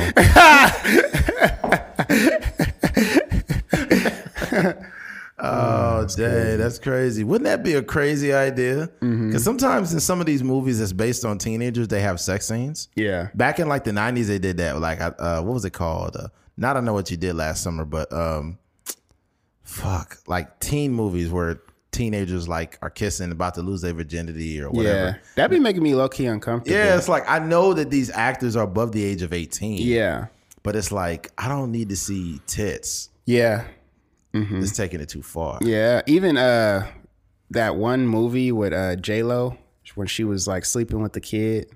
Oh, He, the kid was like 18 years old, and even in the movie, but it was kind of like it was uh, weird, especially was when he, when he started eating ass. I was like, come on, man. I've said it right here on this podcast, man. Yeah, I'm not a- an ass eater, but J Lo. I'll make those reservations with J Lo. Yeah, licking her booty hole, huh? I don't. I don't want to go into details. Keep that between me and J Lo. J Lo is going. I think she's gonna divorce this guy. She's man. supposedly she talking to uh to uh, Ben Affleck again. no way. That's what they say they've been communicating. When you, you know, celebrities communicate through email. Oh yeah. Oh yeah. Yeah. Be like, we should reconvene soon. it's Sincerely, J Lo. sincerely Jennifer Lopez, your ex fiance. like at this point, it, Jennifer Lopez is the problem, and this is the problem with Jennifer Lopez. Yeah. Jennifer Lopez is too successful and too independent. And people say, well, what's wrong with that? Are you intimidated by an independent woman? Oh, makes sense. Nope. Jennifer Lopez gets bored of men. Hmm. I think that's the problem. Mm-hmm. Jennifer Lopez is sexy. She got a nice ass. She's aging well, and she's rich as fuck. Yeah. And with a girl, with a woman like Jennifer Lopez, why should she even have to be faithful to you at that point? I feel like Jennifer Lopez should she should Jennifer Lopez should just live the rest of her life fucking 23 year old guys. Dang. Really, she really should. Cause she's gonna get bored with every she was with Marc Anthony and Ben She got bored of Drake. Yeah, Drake. She curved Drake. yeah, Drake. J Lo the goat. yeah, yeah, yeah. I, Drake, Drake, I, Drake probably wasn't. He probably knew what he was in for. He pro- yeah, but but what I I mean his album is called Certified Lover Boy. So Yeah, who knows?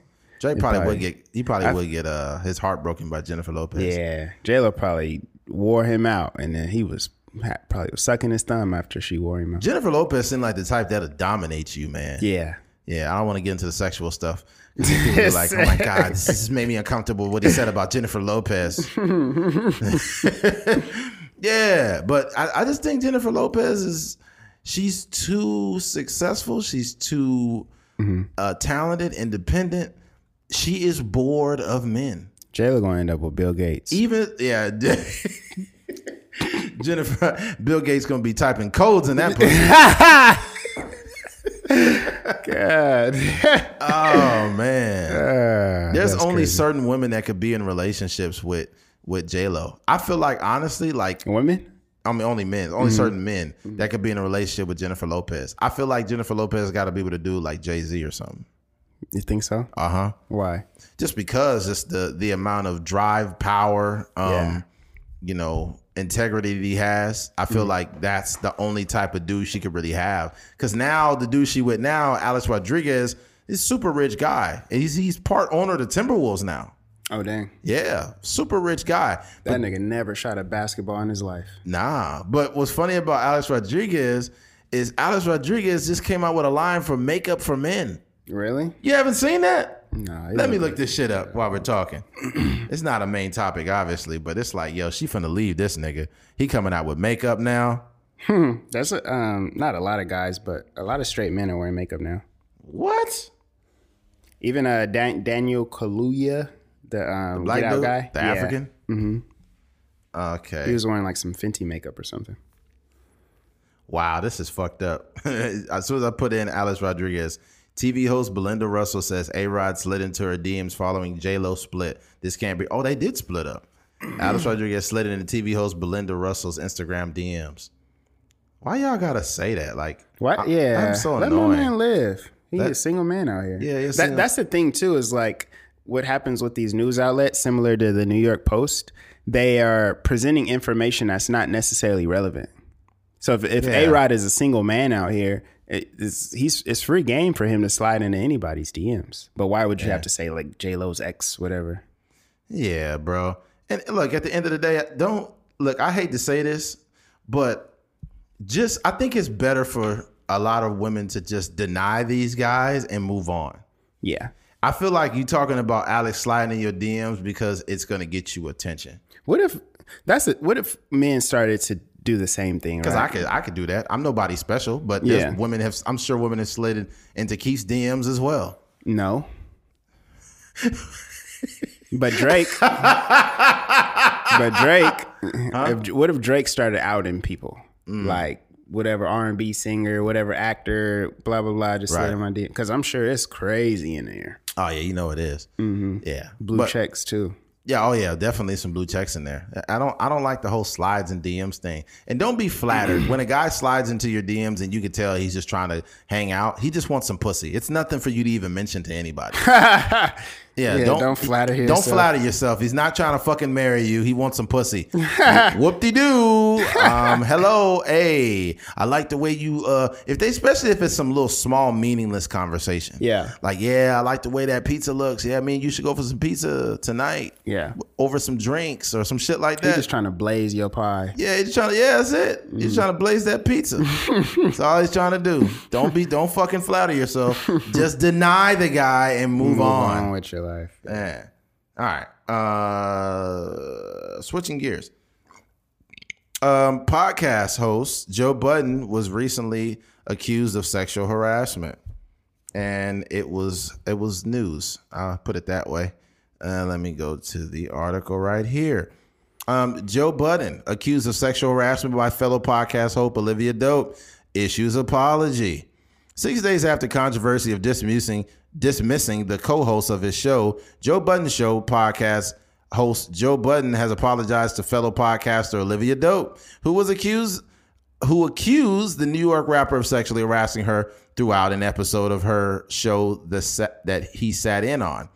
Dope was the host of Female Focus. See, the thing is, podcast on Joe Budden Network posted a video on Instagram on May 17th alleging that Joe Budden was a guest on episode 16 of her podcast and continuously made sexually suggestive remarks to me that made me extremely uncomfortable, as well as fearful of dampering the mood if I didn't laugh, along with uh, along while he made those sexual remarks about me. Here's the thing, man. Um, I don't think as men will never understand how it feels to be a woman in that situation. And I feel like there's some men that are so tone deaf that they need to understand you can't joke around with all women like this. You might run into two or three women where y'all cracking sex jokes back and forth, but don't don't make the assumption that women are supposed to be okay with you talking about eating pussy and grabbing on her and stuff like that. Like, no, don't do that. Now, me and Keith may crack some jokes here on the podcast, but we understand that our audience uh, understands us as you've listened to enough episodes to understand, you know, our uh, humor. but I wouldn't like I would not feel okay having women here and talking the way this guy's doing. That's just ignorant. You don't want to talk about doing sexual things to the woman that's on the podcast. Yeah. Like, yeah, we ain't fucked yet, but uh, I was like, dog, you don't play like that with a woman you don't know. you don't play with it like that with women at all. Yeah. But this this is just tone deaf, man. The goddamn ambulance has to come by every time we start a podcast. Yeah, niggas be dying, bro. I'm tired of people getting shot. people need to stop getting shot so me and Keith could do a podcast. That's how insensitive white people be sounding when they be running. stop the violence. But um, I think that uh, the the the part where he screwed up is that he knows two thirds of that podcast. He knows Bridget Kelly and he Kelly and he knows Mandy. Um, and Mandy also has a podcast that is very sexual. Yes. So he coming in there and we we didn't get to. I- The only thing I will say is we didn't get to hear the edited parts. Um, we are only hearing from her perspective what he actually said, as far as like you know him wanting to have sex with her and him you know wanting to communicate more. We do know that there were, if you watch the video, there were parts that were obviously edited. Um, Right. They didn't even hide it at all. They didn't even switch camera angles or none. They just like chopped it and then it cuts to the next scene. Mm-hmm. So we know that they were trying to get rid of something, right? Um, but where he screwed up, like I was saying, was he knows the the, the two other hosts um, on the on the podcast, and the tone in which he probably communicates with them regularly is like that. He's especially Mandy. You know, her her podcast is very sexual, so he's probably going on there and thinking, you know, I'm having a casual conversation with uh, with these women that I know, when in reality you know, there's another uh, one third of that podcast that is unfamiliar with him or his go. tone, his comedy, and she just felt very uncomfortable. Um, and that's primarily where he where he screwed up. Um, the problem is though, it's not even Joe Budden. This is a problem. Like I was telling Eddie, you know, we talked about it uh, many a times where we've seen other radio hosts, other podcasters. Um, have these same sort of tones with other women on their platforms and it's just it's just a mess overall and i think what we have to do is um they call it like reading the room Right. we, when when we are um uh in the presence of women whether it's in a podcast platform or um you know just casually we got to understand that um there's a tra- there's a trauma associated with the way that men talk to women 100%. and we have to cater our conversations to that. So, Yeah. you know, a, a lot of women would genuinely appreciate if men spoke to them like human beings, like Right. dismissing their titties and their butt or whatever. Right. Like, just talk to them. Uh, like I gave an example to Eddie earlier. Like, you know, if you're in a grocery store and you see a woman in the aisle and you know you guys see a box of cereal or raisin bran or whatever and y'all just having a casual conversation about raisin bran Right. you're not flirting with her you're not, Not trying to get her instagram you're not trying to get her snapchat or nothing like that Right. and then you just walk off and go about And your go day. about your day. There Yeah, you go. That's the type of stuff that women, at least from what I've heard, women would appreciate. Right. Um, but it doesn't always have to be this like this uh, this uh, plot to have some sort of sexual intercourse or go. something with them. So, And I'm gonna tell you why Keith eh, Keith is 100 percent right.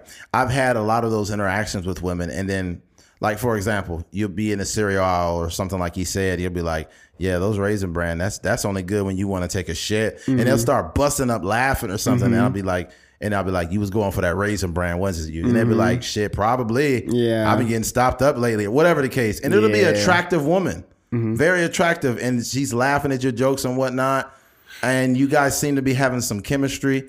And then you'd be like hey you be safe have a good one. And you walk away. Mm-hmm. And then when you walk away as a man you'd be like man i probably should have got her number or something. Mm-hmm. But actually no. Yeah, no you don't. Yeah, just fucking walk off. Yep. you don't need to be trying to scheme to get pussy every time you talk to a woman. Mm-hmm. Just have a conversation and walk the fuck off. Yeah, and I think that's healthy. And the more that I've done that, I realize like, yo, just because she laughed at a joke, just because she seemed comfortable around me, just because pick and choose your time when you do that. Yeah. Don't make every interaction with a woman, you know, time for you to try to get some ass or make some sexual innuendo or mm-hmm. just don't don't do that. Mm-hmm. Don't, especially in a professional setting. Because here's the thing: women be women talk about sex a lot. Trust me. They talk about sex a lot, but they talk about sex among themselves. Mm-hmm. They talk about who's not fucking right, who's fucking right, who doesn't know how to eat pussy right. Women have these flagrant conversations about sex mm-hmm. amongst themselves. But I would never, ever want to insert myself in that conversation with women. Yeah. I just don't feel the need to do that. Mm-hmm. Ju- It just because, for one thing, when they're talking amongst themselves, they know that none of them wants something or has a plot to get something from them. Mm-hmm. So they feel safe having these conversations with other women. Mm-hmm. But when you come along and you got a dick, mm-hmm. so they like, here's this guy with this dick trying to tell me about sex or trying to angle sex at me, and I don't like that Yeah. and I think that that's I think that that makes sense. So I I I mean you don't have to pander or kiss women's ass, but just be thoughtful, read the room, and just be respectful, and that's all you need to do. Yeah. You know, Yeah. there are women that have literally what you got to understand how fucked up it is for women because I've had women out of nowhere be like, "Ah, I just feel really comfortable around you, and it's like what like. You shouldn't even have to make that Then you got statement, baptized, huh? huh? Then you got baptized. Yeah, I got baptized by the pussy. I was in the pussy like hallelujah. Oh God. Oh man. I have a dream that someday I'll get baptized by the pussy juice. nah, but in all seriousness, man, um, yeah, and another, another thing too, man. If you, what I've learned is if you actually don't have expectations of women in any at any way, and you're just general and basic and respectful, women get more comfortable around you, and they start to pursue you. That's what I've noticed. Also, yeah. they will actually be like, "You got any like, hey, um, all right, be safe. You got any plans? What are you doing?" And you'll be like, "What? Why she ask me if I have Got plans?" a plan B for you tomorrow. Yeah, you're gonna be using that plan B if you keep asking me about my plans. I got a plan for you. You'd be taking a trip to to uh, taking a check to, a trip to CVS. Planned Parenthood. Yeah, fuck it. Nah, no, we ain't gotta go to Planned Parenthood. he just got all that at CVS now. Save the embarrassment. Go to CVS. You better chill before we go to Rite Aid. hey, that'd be a great commercial for CVS. What? It's just like save the embarrassment. Just come to CVS. Like, Yeah, you ain't got to sit good in no clinic. You ain't got to, you know what I'm saying? Sit through the sign. You ain't got to have them call your name out. Alicia Moore. Alicia Moore. No, you ain't got to do all that. You just get it. Imagine if they said what medicines you was getting. They'd be like, Alicia Moore herpes medicine, herpes medicine, Alicia Moore herpes. oh man, Oh man, crazy. Jessica Stewart Valtrex. Jessica Stewart Valtrex. Oh, Window number five. That's comedy. Imagine if you got called to like a window and the most embarrassing thing in your life was said over the loudspeaker. yeah. Dontrell Williams, number five, small cock. Dontrell Williams, number five, small penis. Window number five. Imagine going to Doctor Miami. That'd be the worst. Oh man, Yeah, you could call back for a small cock. It'd like, it'd be like, it'd be like Jasmine ass injections. Window number six, Jasmine ass injections. oh, That's crazy, man. Derek Jackson, HIV. Window number nine. You you see that uh, the Billy Porter stuff? Oh yeah, yeah. You mentioned that. That's crazy. Yeah, I don't want to go too deep into that. I don't want to go too deep. Yeah, in I wanna go too- Somebody already went too deep in there. Yeah, they did, and they left some age. All right. God damn, this is a, a Patreon episode. Yeah, it's a Patreon episode. Yeah, it should be. It's just a little too flagrant. It's a little too flagrant for the listeners. Yeah, damn. but I, I'll say this: Billy Porter made one statement, and it just left me really like perplexed. He said um, he never mentioned that he had HIV, but then he left a, a comment and he said, "This is what HIV looks like now." And I'm thinking, like, yo, are you like trying to be the spokesperson for HIV? That Like, that's an not- H- is he an HIV model? I don't know. Because he was on that cover with his shirt off. Yeah, I was just like, and the thing about it is like, I don't know where he's going with that. I think when you talk about something like HIV or AIDS, there should be a cautionary cautionary tale. cautionary Yeah, exactly. tale there, but not like this is HIV looks like now. Go slang naked dick. You better look work, cover girl, work it, girl. This is what HIV looks like now. That's crazy. Yeah, I don't know, I don't know about that. Yeah, man. You could just imagine somebody walking down the runway. That'd be too much. God dang. Yeah. All right, let's get off. this. Shout out to D- DJ has a joke where he's uh I forgot what he said, but he called Magic Johnson a real positive dude. but Billy Porter's a real positive dude. oh my god, bro. Oh my god. Uh, God Oh man. oh my goodness, man. Uh, shout out to DJ, bro. Folks, you gotta understand as as a comedian, the jokes you tell, they are sometimes really fucked up, but people laugh. You know the the crazy part about the whole Billy Porter situation is uh, a butt pimple is Yeah, the reason. was the reason he went in the- oh, yeah. Yeah, but he said it wasn't a normal one. It was it got harder and bigger, like on his uh, pimple on his butt. Yeah. Uh, no pun intended. And he said that he It went in. harder and bigger on his butt. Yeah, yeah, man. People gotta be. They gotta stop being so wild with their sexual, their sexual life, man. Yeah, And I, am not saying he was wild. I don't know, but like, use yeah. use protection, folks. Yeah. Please. Yeah, you don't use protection, you might end up in that clinic with some shit you can't get rid of. I, I don't mean to make this weird, but I, I do wonder if, and I, I'm almost sure this is the case, but um, I do wonder if a lot of uh, gay men think that just because they're not getting the girl pregnant, that it's okay to not use protection, and that's probably maybe that's what happened, like in the early was it like the 80s or something when a lot of the uh, HIV stuff was coming out. Hmm. I have no idea, and I don't know how to answer that. I mean, it could be an assumption. I mean, look, I that could be an assumption the same way people think you could pull out. Yeah, Pulling out don't work, folks. You got to wear condoms. Because if you think I've like I've never thought while having sex, man, this feels great. Let me pull out of this. yeah. Ain't nobody trying to pull out Niggas don't that. have the discipline for that. Nobody has the discipline. By the time you done already you done already shot off eight million five hundred twenty six thousand Siemens and They that, and they already came out and then you like, oh, let me pull out and now you done left like eight hundred and twenty seven kids in there. Yeah, Um, they've already swum in there, buddy. yeah, If you don't get a plan B, you're gonna need a plan B. yeah. See you in nine months. Yeah, see you. that one that one mistake Yeah. Yeah, could lead to a lifetime of child support. You see that video of that dude that was on child support and he finally got off of it? Nah. He was dancing and shit. How long had he had he been on child support? 18 years, man. But I, you know, sometimes you got rears and stuff.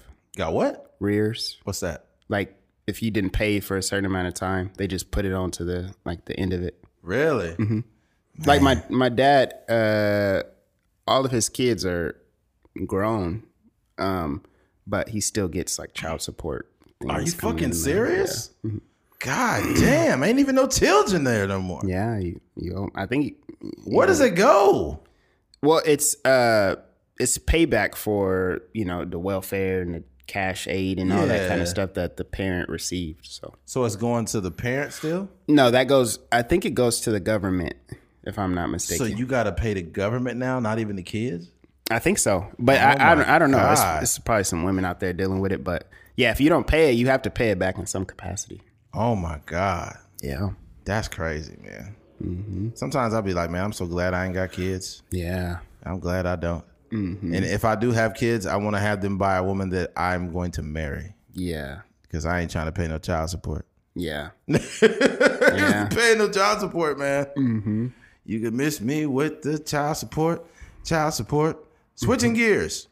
Um, Joe Rogan. Um, recently, Joe Rogan on his podcast made a statement, and it rubbed some people the wrong way. I personally love Joe Rogan, and I have been listening for years. So No, not to cut you off, but um, I want to make this point real quick.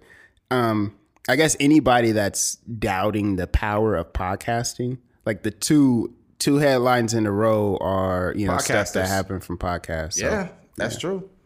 And podcasts are still growing, believe it or not. and they're getting a lot of money. Get a lot of money, man. Why you think me and Keith are up here? It- me and Keith are not doing this shit for money, first of all. Mm-hmm. But I know we're gonna get paid. Yeah. I don't think we're gonna get paid. I know it. And when we get paid a lot of money to do this, you'll be like, man, I should I should have started a podcast too. Too late then. Too late, buddy. Mm-hmm. Too late.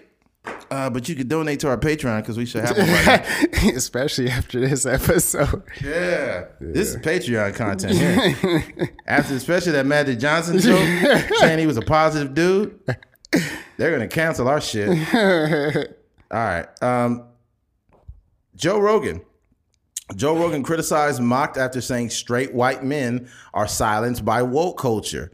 Uh, Joe Rogan, one of the most popular podcast hosts in the world, drew mockery and criticism after he claimed on his show that straight white men were being silenced because of woke culture. In an episode of the Joe Rogan Experience last week, the host spoke to stand-up comedian Joe List about evolving boundaries of what makes for acceptable comedy. Can you make a good comedy movie anymore? Or have they made it so dangerous in terms of being canceled that comedy movies are no longer something you can do? Rogan asked. You can never be woke enough. That's the problem, he said on this podcast. It keeps it keeps going further and further and further down the line. And if you get to the point where you you can you capital capitulate, what the hell is that? Capitulate. capitulate. I'm tripping. where you agree to all these demands, it'll eventually get to straight white men are not allowed to talk. Okay, here's here's the thing. First of all, Joe Rogan's a comedian, so some of the stuff he says is in extremes, mm-hmm. and it's about context. So before people get all you know bent out of shape about what he said, like don't fall for the headline. Go actually listen to Listen, the podcast. yeah. But this is what I'll say. I think a lot of white men in today's world are learning how it feels to be black in the 20s. Like, Yeah. and the reason why I say that is because now there was a time, especially since America's inception, when you narrow it down, it's the white male had the most power, mm-hmm. right? Um, every president we've had has been white, right? That's mm-hmm. not an arguable statement mm-hmm. right? So the power structure or the person that has the highest seat in the country has been white, except for one president, which is Barack Obama. So the white male opinion or voice has been the one that has been the loudest. But now in today's society, a lot of black and brown people have uh, platforms and uh, opinions that are valued now. So what happens is is when a white dude, he could be well intentioned, not racist. You know, it could be a good opinion about something, but he's gonna get shot down because him just being white is enough for them to say, hey, you shouldn't have an opinion about what women are supposed to do, you know, because of this and that. And because white men have had the power in this, I guess this, they, they, they haven't even had a power struggle. There's been the power, uh, the voice, I guess the voice of America. Yeah. So they're an easy target. White males are easy target. And it's not, most of the time, I feel like it's not um, legit. Even It's not even legit a lot of times. Mm-hmm. It's just the fact that when you ran stuff, when it comes down to segregation or whatever, black people didn't make up segregation. It was a white man who implemented and said, okay, we need to keep black and white separate. We never had that pro- that power. Mm-hmm. Most decisions made in America were made by a white male, right? So when it comes to this very progressive world, they're all looking at the white man now saying, hey, you shouldn't have an opinion on women or on black culture or on this or on that. And since black and brown and women and everybody has the louder voice, a lot of white men are learning how it feels to be black in the 20s. Yeah. Uh, yeah. My angle is uh, a little bit different. It's more so that um, there's, rep- and this is something that Charlamagne pointed out, it's repercussions for what anybody says. Yeah. And now I think that um, a lot of these white men are finally um, understanding, understanding that. Um, but I will say that there are people, and he, you know, he's referencing like you know comedy and stuff like Yeah. that. Um, even even in even in that, and, Ga- and Gambino made a statement also about people not making good art good art anymore because of the fear of you know being canceled or maybe they're just not that good, whatever the case may be. Um, you would whatever we even freestyling a lot of this this conversation even you know on this episode we understand the magnitude of what would happen or what could happen with anything we say. And you could either let that deter you or or you can just kind of lean into it and um, i think that's um, something that i've started to realize because even you know we i uh, go do stand up um, at the open mics every Thursday. And a lot of the times I go up there and I'm, I'm walking the line, you know what I mean? And I'm just trying stuff out and Right. trying these ideas out. Some stuff that I, you know, that was a conversation on the podcast. And some stuff that is just, you know, just that comes up to me when I'm driving around or whatever the case may be. Um, and I'm just going for it because, um, that's just like the comedy that I that I appreciate. But also I'm going for it with the understanding that it may not actually make people feel good. So I will say that I, I'm more along the lines of like what Gambino is saying is like if you if you genuinely have that fear of being canceled or if you genuinely have that fear of not wanting to make edgy um, um, comedy or films or whatever, I, I don't even think that's an excuse now. I just think that's something that people are leaning on because, like Gambino said, they're probably not that talented. Some of the, you know, think of, thinking about some like when we went to the comedy store, it still had that. Well, I, I, I, you know, I can't really reference the '90s or whatever, but it still had that essence. It didn't Yeah. feel like people were in there just kind of like, oh, I'm just going to do this cookie cutter kind of joke or whatever the case may be, or even a guy like Andrew Schulz, who you know we're both fans of. Like he he he's a person that's he's he's walking that line of like you know almost being disrespectful to certain people, but um, this is one of those things. But I, I think with with all that being said, I just have to say anything that I say, I can unless I'm learning something new about something where you know maybe I was disrespectful to um uh you know Asian culture and then I learned like hey you you shouldn't say this about Asians. This is a Right. disrespectful term. I can uh, I can go back and apologize like yo I'm sorry I wasn't fully understanding of that. But for the most part anything I say I stand on because for the most part, I'm joking. You know what I mean? In the context of this podcast, or in the reference to you know a film, or in reference to doing an open mic or whatever, it's a joke. Um, but other than that, it's not deterring me away from saying whatever I want to say. True. Um, what I think though is too is what people don't see is I feel like a lot of white men are suffering from the residual effects of people who looked like them many years ago. What I mean by that is this is you could like I mentioned, you could be well intentioned and not saying racist stuff, nothing. But you are suffering from the residual effects of white males who look like you many years ago who dictated how this whole fucking country was ran and they fucked a lot of people. Mm-hmm. This is facts. This is mm-hmm. not me making up stuff and speaking as a black man saying racist stuff about white men. There was a lot of stuff that people who look like you were doing and it was wrong. And now, if you try to have a voice, even when it's a sensible, reasonable, even voice, you're gonna, a lot of white men are getting silenced. Like, I'm not saying that they don't have a voice because they still have a loud ass fucking voice. Mm-hmm. For Christ's sake, we just had Trump as president. Yeah. Now we got fucking Biden who mm-hmm. doesn't even know what his own voice sounds like. So Yeah. I think I think that these are just residual effects of that. Now back in the day, if you was black and you had an idea, shut up, boy, go in there and go in there and mind your business. Being black, you would get silenced just for being black. You couldn't have a fucking opinion. You know, hey, this is not a colors bathroom. Go over there, mm-hmm. right? Take your colored doodle somewhere else. Yeah, get boy. your don't you don't sit on my toilet with your colored behind. we don't like your kind around here, boy. Things like that were happening to black people and black men. So if anyone understands what it's like to be silenced, it's black and brown people. yeah. So I get it. Trust me. Mm-hmm. I just think that white people are an easy target. Do I partake in this? No. Mm-hmm. I, I'm objective. If I hear an opinion, it's like if a white guy has an opinion about the black community, then he automatically gonna get silenced. Mm-hmm. They're gonna be like, nobody care about your white opinion about black people. Yeah. Nobody cares about that. But me, I'll sit there and listen. I'll be like, okay, is he saying? Okay, actually, what he's saying is actually makes sense. Oh, he's talking about equity and home ownership. Okay, I feel, I hear that. That makes sense. Oh, you talking about property? You talking about you know? You talking about you know 401ks? You talk okay?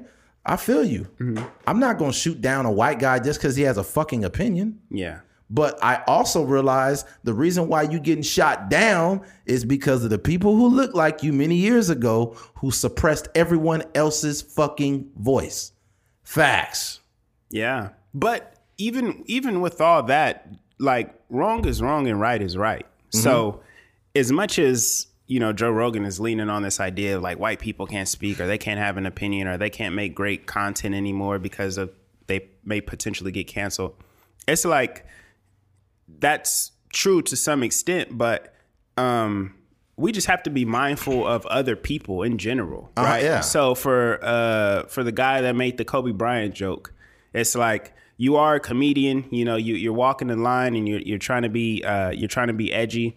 Um, but you just got to live with that those repercussions. You know what I mean? If you want to do that, you can. But when people is like, "Nah, we love Kobe Bryant," and we, V- Vanessa Bryant is grieving, and she lost her she lost her daughter as well. poorly And- timed. yeah, and a bunch of other uh, people were in there, and same you know same thing for Meek Mill when he made that that rap line.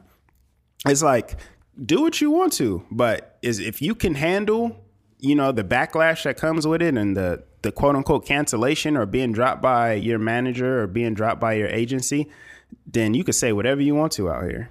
Yeah, this is another thing too, and I'm just I'm just gonna say this because I think everyone's guilty of this, where some people try to form an opinion on everything, and I think it's sometimes it's best to shut the fuck up. Yeah. I mean, sometimes I hear black people having opinions about stuff. I hear white people having opinions about everything. But sometimes you hear a white person have an opinion about something and it's so far left of what's really going on because they don't understand exactly, they don't understand the nuances of what they're talking about. And if the topic happens to be uh, someone of color or something, then what it does too is it makes it even worse. Because now they're like, man, this motherfucker doesn't know shit. I'm tired of white people talking about this and that and the third. And what happens is, is they start to apply that, um, not so much narrative, but they apply that way of thinking on every white person trying to have an opinion because they've heard 30 other white people not knowing what the fuck they was talking about. So now they assume that every white person with opinion is just the same person not knowing what they're talking about. I think that's also true. So there's so many other like variables that that make sense Yeah. uh, in regards to this. But I think you can create good art. Um, and I, I think that everyone's affected by this, not just white males. I think as a black man, uh, that I do this podcast with another black man. If I have an opinion about something, people will be like, "Oh, here they go again, going with the race stuff." That's what black people do. They always go with the race jokes, so they go with the racial stuff, and they talk about the race stuff all the time because that's literally what people do. Yeah. They'll be like, God, why is it always about race with those people? I think kind of kind of to this this Joe Rogan point, um, an example that I have in my personal life, the movie that I was referring to earlier that I wrote, there's a scene in there where um, I don't show the the girl actually doing it, but it's like a implied, I guess. Um, there's a girl giving this dude head in the in the in the front seat of a car, right? And the the producer had read it, and she was like, "Hey, I love this, I love this, I love this." These are a couple things that I want to change. And the one thing that she said that she wanted to change was the girl giving the dude head in the car. And that's like the conversations that, you know, that happen. So, um, as far as like art and, you know, it being kind of like, uh, I guess, politically correct washed. You Ain't, know, nothing, ain't nothing wrong with some head. ain't nothing wrong with some head, but it it was just like she's a feminist and she felt like you know that was Feminists, something. feminists don't give head. Feminists give a lot of head. They're like women's rights. I got some fire feminist head. Once. the firest head I ever got. Some progressive head. Some all inclusive head. God, Oh man. yeah. Yeah, man. But I'm just saying, like, I was like, okay, I, you know, just in reference to that, like, I could see how, um, you know, in reference to what Gambino said and what Joe Rogan was saying, it's like, I can see how these meetings will go. If you bring a script, it could be amazing. It could have, you know, great comedy and, you know, uh, great act, potential actors to be in it. But you got one scene that's kind of like, uh, I don't know. Then like, hey, you know, we love your script, but you got to take this part out. It's like, What if he was getting head and she's like, Your cock is gender fluid? swallowing gender fluid. Oh my god! Oh my god! What That makes it what, crazy. what makes it worse is Keith puts this. He stamps it. like I say some stupid shit. He's like, "Yeah, she's sucking the gender fluid." out." I'm working out this joke, and this is kind of a tangent, but it's about um, uh, this. I'm just freestyling right now, but I haven't ri- really written it down yet. But it's about how um, all lesbians are a little bit straight, and it's primarily because they don't make um, feminine sex toys for lesbians. Like most lesbians have like strap-ons and dildos and stuff like that, Uh-huh. but they don't have like vibrating pussies that girls just like put on their vagina when they get when they want to have some. You really need to work this joke out. Now I'm working it out on air. This is what we're doing. This You really got to work this joke physical out. exercise. Yeah, yeah, but this is how that's how comedy works. I think people that don't do comedy, they're gonna be like, he he said some uh, anti-lesbian um uh what he rhetoric on his podcast. Yeah. It's like no, this is not anti uh, anti lesbian. We love lesbians here at the Truckers Mind podcast. So Truckers in My Podcast loves lesbians. yeah, we need to make a shirt that says that. We love gender fluids. we love we love uh, lesbians on the Truckers Mind podcast. you guys are great. All lives matter on the Truckers Mind podcast. yeah, man. Um, but yeah, uh, as far as Joe Rogan is concerned, I feel like his intentions are good. I just feel like uh, what Charlamagne said, he made a great point. He said when he mentioned white males, it just sucked the air out of his opinion because now everybody's going to focus on him saying white males instead of all of us because all of us are affected by this. Yeah. And it's the truth. Ultimately, it's the truth. Yeah. But do I ultimately think that white pe- white men are being silenced? No and yes. I think that with certain things, they'll be like, I don't see why, you know, they're, they're not going to say it. Like, I don't see why, you know, men feel like they should have an opinion on everything. But what they really mean is white men. Yeah. So I get that. uh, but yeah, I, I think that context matters. But we we do podcasting also, so I'm sure there's gonna be some shit that we say and people get offended by it and turn the podcast off. I think I think above anything, they're just leveling the playing field now. Yeah. So for years and years, um, there's people that have been blacklisted and you know can't qu- even uh, before like canceling or being canceled was a thing. Um, you got uh, Mo'Nique. You know she was Yes. you know I guess like blackball from Hollywood and some other people. Why that- everything bad gotta be black? Blacklisted, blackball, yeah, a lot of black market. a lot of people like black balls though. They sure do. Yeah, I know them. Yeah. Go ahead. There's a lot of women out there that appreciate black balls. Black balls matter. BBLM. Yeah. Black balls matter. Black balls matter. Go ahead, man. Uh, but no, I'm just saying that like it's uh, you, this has been happening to, to to other people for years. I think I think uh, the only reason there this is a conversation is because the mirror is being turned on them, and I think Joe Rogan is feeling it. I think he I think he was. I don't even think he was talking about comedy or movies or whatever. I think he was actually talking about his experience as um, this new Spotify partner or whatever. Because it's been like four or five, uh, maybe like three or four times when something he said on the podcast has made headlines and people didn't like what he said. So, um, and Joe Rogan can't get canceled. You know, he's he owns everything that that he uh, that he does. But I think he's just feeling. You know, I think more than anything, he's just more famous now. And pe- and his voice is spreading uh, further. Even like you know, even with Joe Budden, if Joe Budden said those comments and his podcast got five thousand views a week, it wouldn't it wouldn't even be news. But that's you know, true. Joe Rogan has the most popular podcast. Joe Budden's podcast or his platform is is pretty huge. So these are um, you know more and more people are seeing this stuff, and news is spreading fast. I never want to be that popular of a podcaster where motherfuckers are looking at every word I say. I want to be the guy that, you know, I make a lot of money doing podcasting and I could just go about my regular life and I could go to the grocery store like everybody else. I think I think even with that, it's not even about how big your platform is. I think it's more so about the tone in which you you bring to the table. I guess so, man. So I feel like even with like Andrew Schulz, I think with Flagrant, they say a lot of. I mean, the the it's in the name, it's in the title of the Yeah. podcast. They say a lot of crazy stuff, and their podcast is on YouTube and it's on, um, you know, uh, uh, Apple Podcasts and and SoundCloud and stuff like that. And people just understand what's going on. But I think the the backlash comes from the people that aren't familiar with what your normal your normalcy is. Yeah.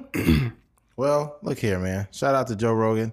Um, I don't take offense to it. I think people are trying to be offended. Um, and I'm pretty sure Joe Rogan ex- explained it very well if you listen to the context of the conversation.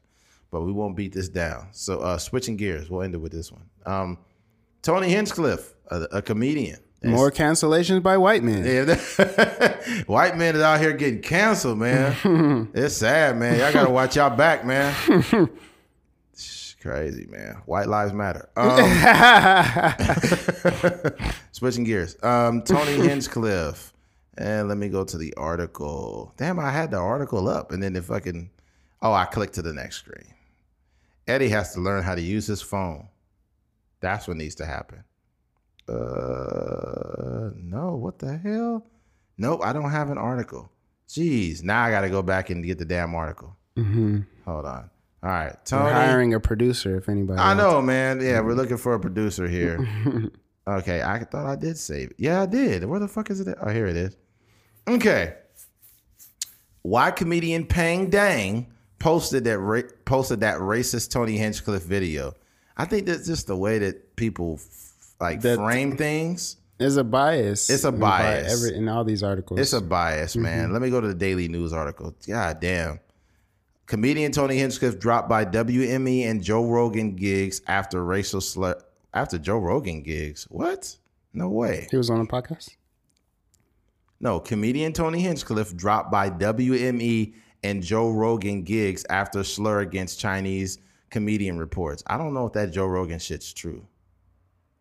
See, people be putting all kind of shit. You can't believe everything you read. but here's the basis of it. Comedian Tony Hinchcliffe reportedly was dropped by his talent agency and two live appearances with Joe Rogan. Wow, with two live appearances from with Joe Rogan after he used a racial slur and mocked a comic of Chinese descent during a caught on video rant. WME parted ways with Hinchcliffe this week. The Creek and Cave Comedy Club uh, cons- conspicu- conspicuously scrubbed Hinchcliffe from the bill for a two night Joe Rogan show Wednesday and Thursday in oh. Texas Capitol. Oh, fuck. He's not coming. We are all getting all the promotional media down as we speak, the club owner said. Oh dang! Facebook. God damn, we're no longer working with Tony or hosting any of his shows. Antone's is strongly against hateful speech and racism of any kind. Another club, Anton said in a Twitter Twitter post. Hinchcliffe referring to Peng Dang as a filthy little fucking oh, the word that rhymes with Yeah, don't say that. uh, and ridiculed the fellow comic jokes and the way he spoke after Dang introduced him at Big Laugh Comedy in Austin last Thursday. Dang posted a clip of the rant on social media Tuesday and told the Daily News he was shocked by the attack. Okay, here's You know my, the code. Before you go, the coldest part about this whole situation is that I'm sure the promoters and whoever was running the show was there. yeah. So he wasn't canceled when you know he wasn't canceled directly after the show. I'm sure no one even spoke to him. But when the video came up, now everybody wants to be this, you know, this progressive. Yeah. Um. Here's the thing, though, man. Comedy. here's the thing. I've heard some racial jokes about black people, and I was busting up laughing. And the reason why is because the comedian found a way to make it funny. And when you feel like you're a part of the joke, no one's offended. Or maybe it still might be some, but I feel like less people are offended when the joke is actually funny. Like if it's something that black people do and we know we do it and it's a white comic and they frame it in such a way that's fucking hilarious, I'm gonna laugh. My first thought, especially as a comedian, is to laugh at a joke, not to be offended by it. But here's the problem with Tony Hinchcliffe. Tony Hinchcliffe seemed mad, right? Mm-hmm. He seemed like he was slighted in some way by what that dude did. And it wasn't funny. And it was like only a few people that laughed, and it just was awkward. And that's when that shit stood out. Not to mention that the dude video recorded the shit.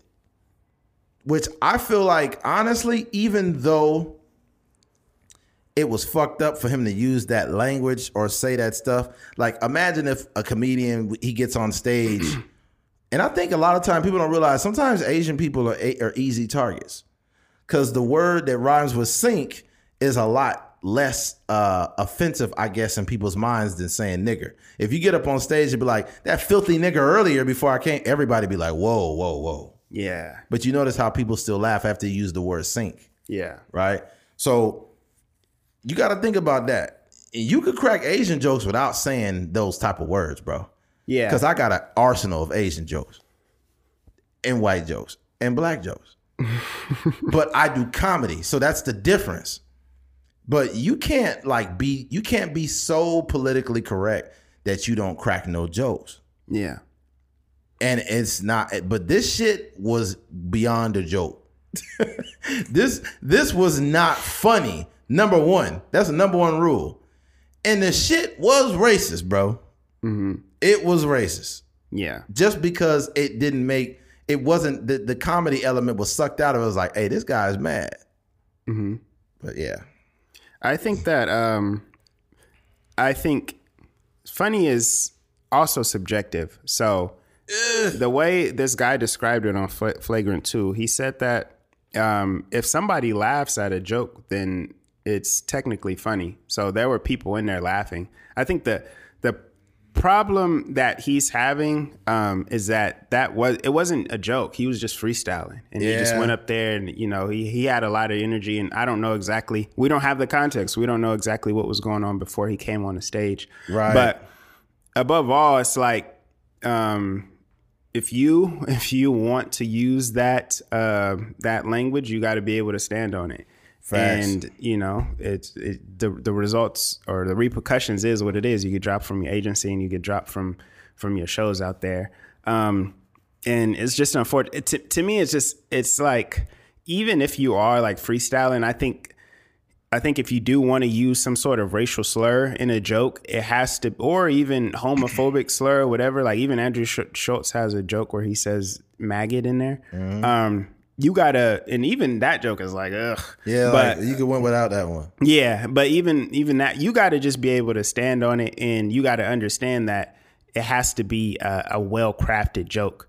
Um, with this, it was just like like you said, he just sounded angry, and I think that's the I think that's the thing that got him um, above all. Is like when you go out there and you're doing stand up, right? So everyone is is there to laugh, but when you go out there and it's the the tone of the way you're speaking is uh, it's almost removed from the joke telling aspect of it. It just sounds like you're going on this uh, this this this kind of angry rant, and then you're using a racial slur.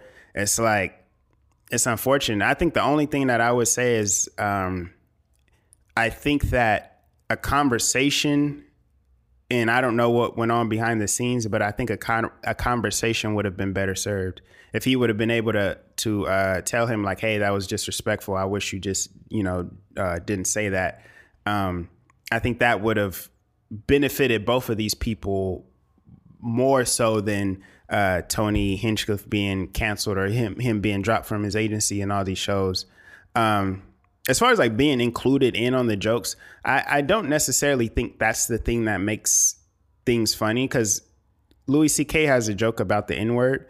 Um, I don't think black people are included in on that joke, but I also think that that's uh, it's just a funny joke. Yeah. Um, but it's like we I said before, like you gotta you gotta live with the things that you say, and I think that this is not a matter of white men being you know canceled or you know white men not being able to speak their mind and all this kind of stuff. It's just like he did something wrong and this is the repercussions of a white man going on stage and calling an asian man a racial slur Yeah, but I like in this case, you got to realize that especially with Asian people in America, you you have to understand the the landscape of what's going on in the world. And I feel like an Asian man reporting something like this, that shit gonna get you automatically canceled. yeah Especially and you white too, and you're a white man, it, they they gonna cancel you real quick. Even a comedian, I, I never thought I'd see a time where comedians is getting canceled. yeah That shit crazy, man. Mm-hmm. But I think the number one thing, like, you don't really gotta lean into the racial shit. You really don't have to. But I feel like comedy at a like, especially in the '90s, it was very flagrant. You look at Eddie Murphy; he was dropping maggots, you know, you know, on there, um, saying all kinds of shit, and that did not age well. That did not age very well. yeah Um, all, I can say, man, is me and Keith have a different vantage point on this because we actually go up on stage. Um, but we can also tell when someone is probably a little bit pissed off. And when they say that, or if they saying nigger and shit like that, then it's like, God damn, like, yeah i guess for anybody that's you got to replace whatever the asian slur is to whatever slur affects your uh, your ethnicity or your race. You could crack all kinds of black jokes and they'll be funny and you could say you could crack black jokes you could crack black jokes. Damn i'm fucking up. You could crack black jokes without saying nigger. Yeah. You, you could crack asian jokes without saying the word that rhymes with sink. You could crack trans jokes without saying uh transphobic stuff. So here's the thing. How about you still remain uh you still keep the same integrity with your bits but you just take out those words? Yeah. Just the derogatory terms used towards uh certain groups. All you gotta do is remove that one thing. People think that you're getting robbed of your creativity. Now in some cases it's a little true but for the most part you could still be funny as fuck. And you have a lot of freedom to work with being up on that stage. Yeah, that's I mean, like they said, uh, you know, like Eddie was saying, it, it if if you do, if you lean into that, or you you trying to be this edgy comedian, you got to make sure that it's more funny than offensive, and if it's not, then you know you got to eat that. Tony Hinchcliffe is probably sitting at home trying to clean up his act right now. tony hendricks probably at home uh jacking off the asian porn with sweet and sour sauce. You see what I'm talking about? You see what I'm talking about? You can crack black jokes, Asian jokes. Just you ain't gotta say the derogative like those terms. You remove the terms Yeah. and you insert the comedy. Yeah, it's still funny. Yeah. But I, I think that there's almost an overcorrection now, Right. right? Because it's like, you know, they they they're realizing that all these comedians are being canceled and um, you know, footage is leaking of Chappelle saying certain things and footage is leaking of other people Right. being homophobic, all these kind of things. And they're Damn, I farted loud. Go ahead. that metaphorical fart loud as a mug. That fart was louder than Tony Hinchcliffe. but um it- it's it's like I said, it's almost an overcorrection. So you know, even uh, I reference Andrew Schulz a lot because he's like one of the people that has spoken out about you know people are you know wanting to bring the edgy comedy back.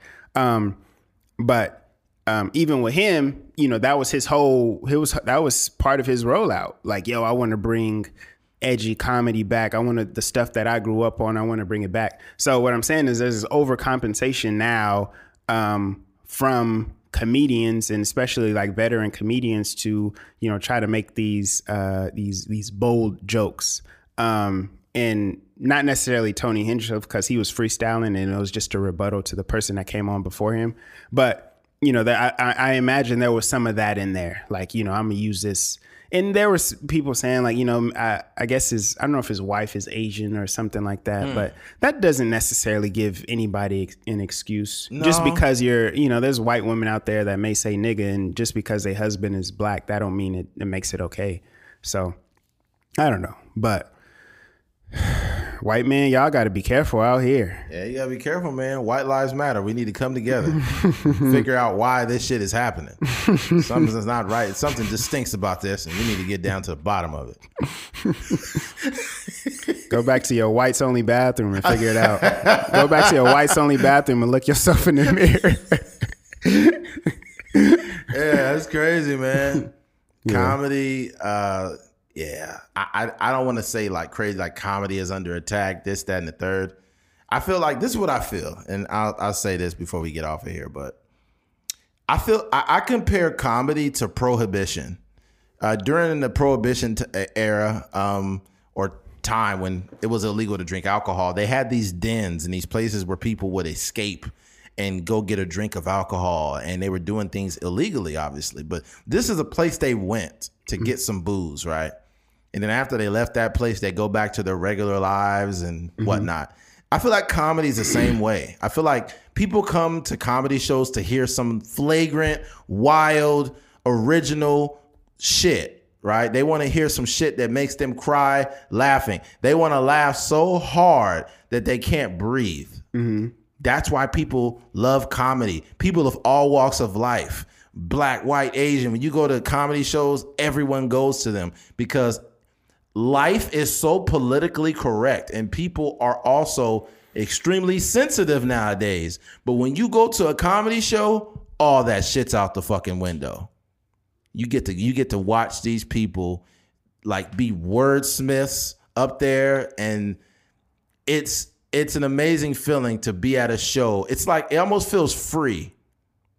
Like when we went to the comedy store mm-hmm. and I was just busting up laughing at uh, one of the fu- the funniest comedians to me was that chick Jamie Lee. She was so fucking hilarious, mm-hmm. especially like her jokes about porn and mm-hmm. shit. That shit had me crying, and I couldn't breathe. And I'm like, yo, and, and you think like, yo, this is why people um, gravitate to comedy Yeah.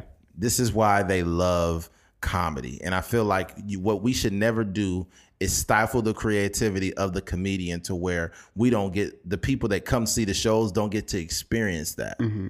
you know? But at the same time as a comedian it's your responsibility to choose your words wisely and maintain your integrity while getting off the same flagrant shit and not going for the extra shit.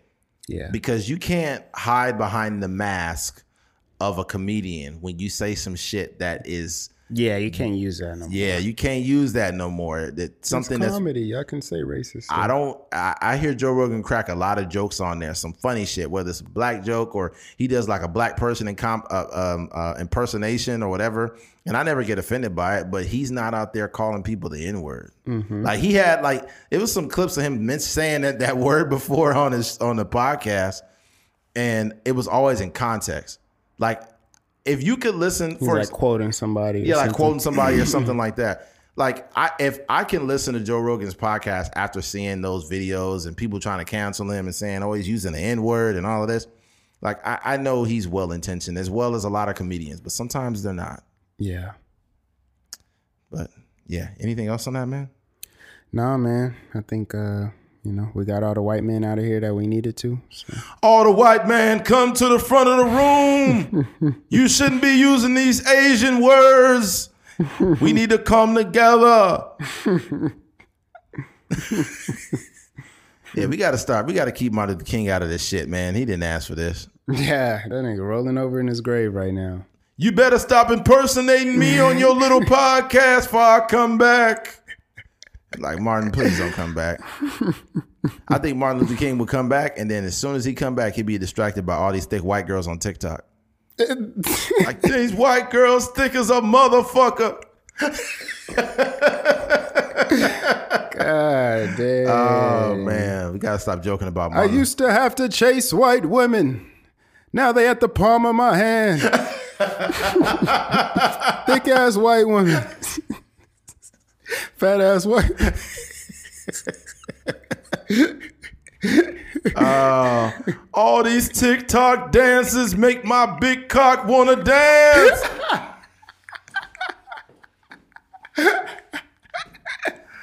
oh man. Let's get out of here, man. If you made it to the end of this podcast, man, we appreciate you for listening. Thank you for listening to a Trucker's Mind podcast. I'm Eddie McGee. It's your boy K Fings. Out of here. Peace.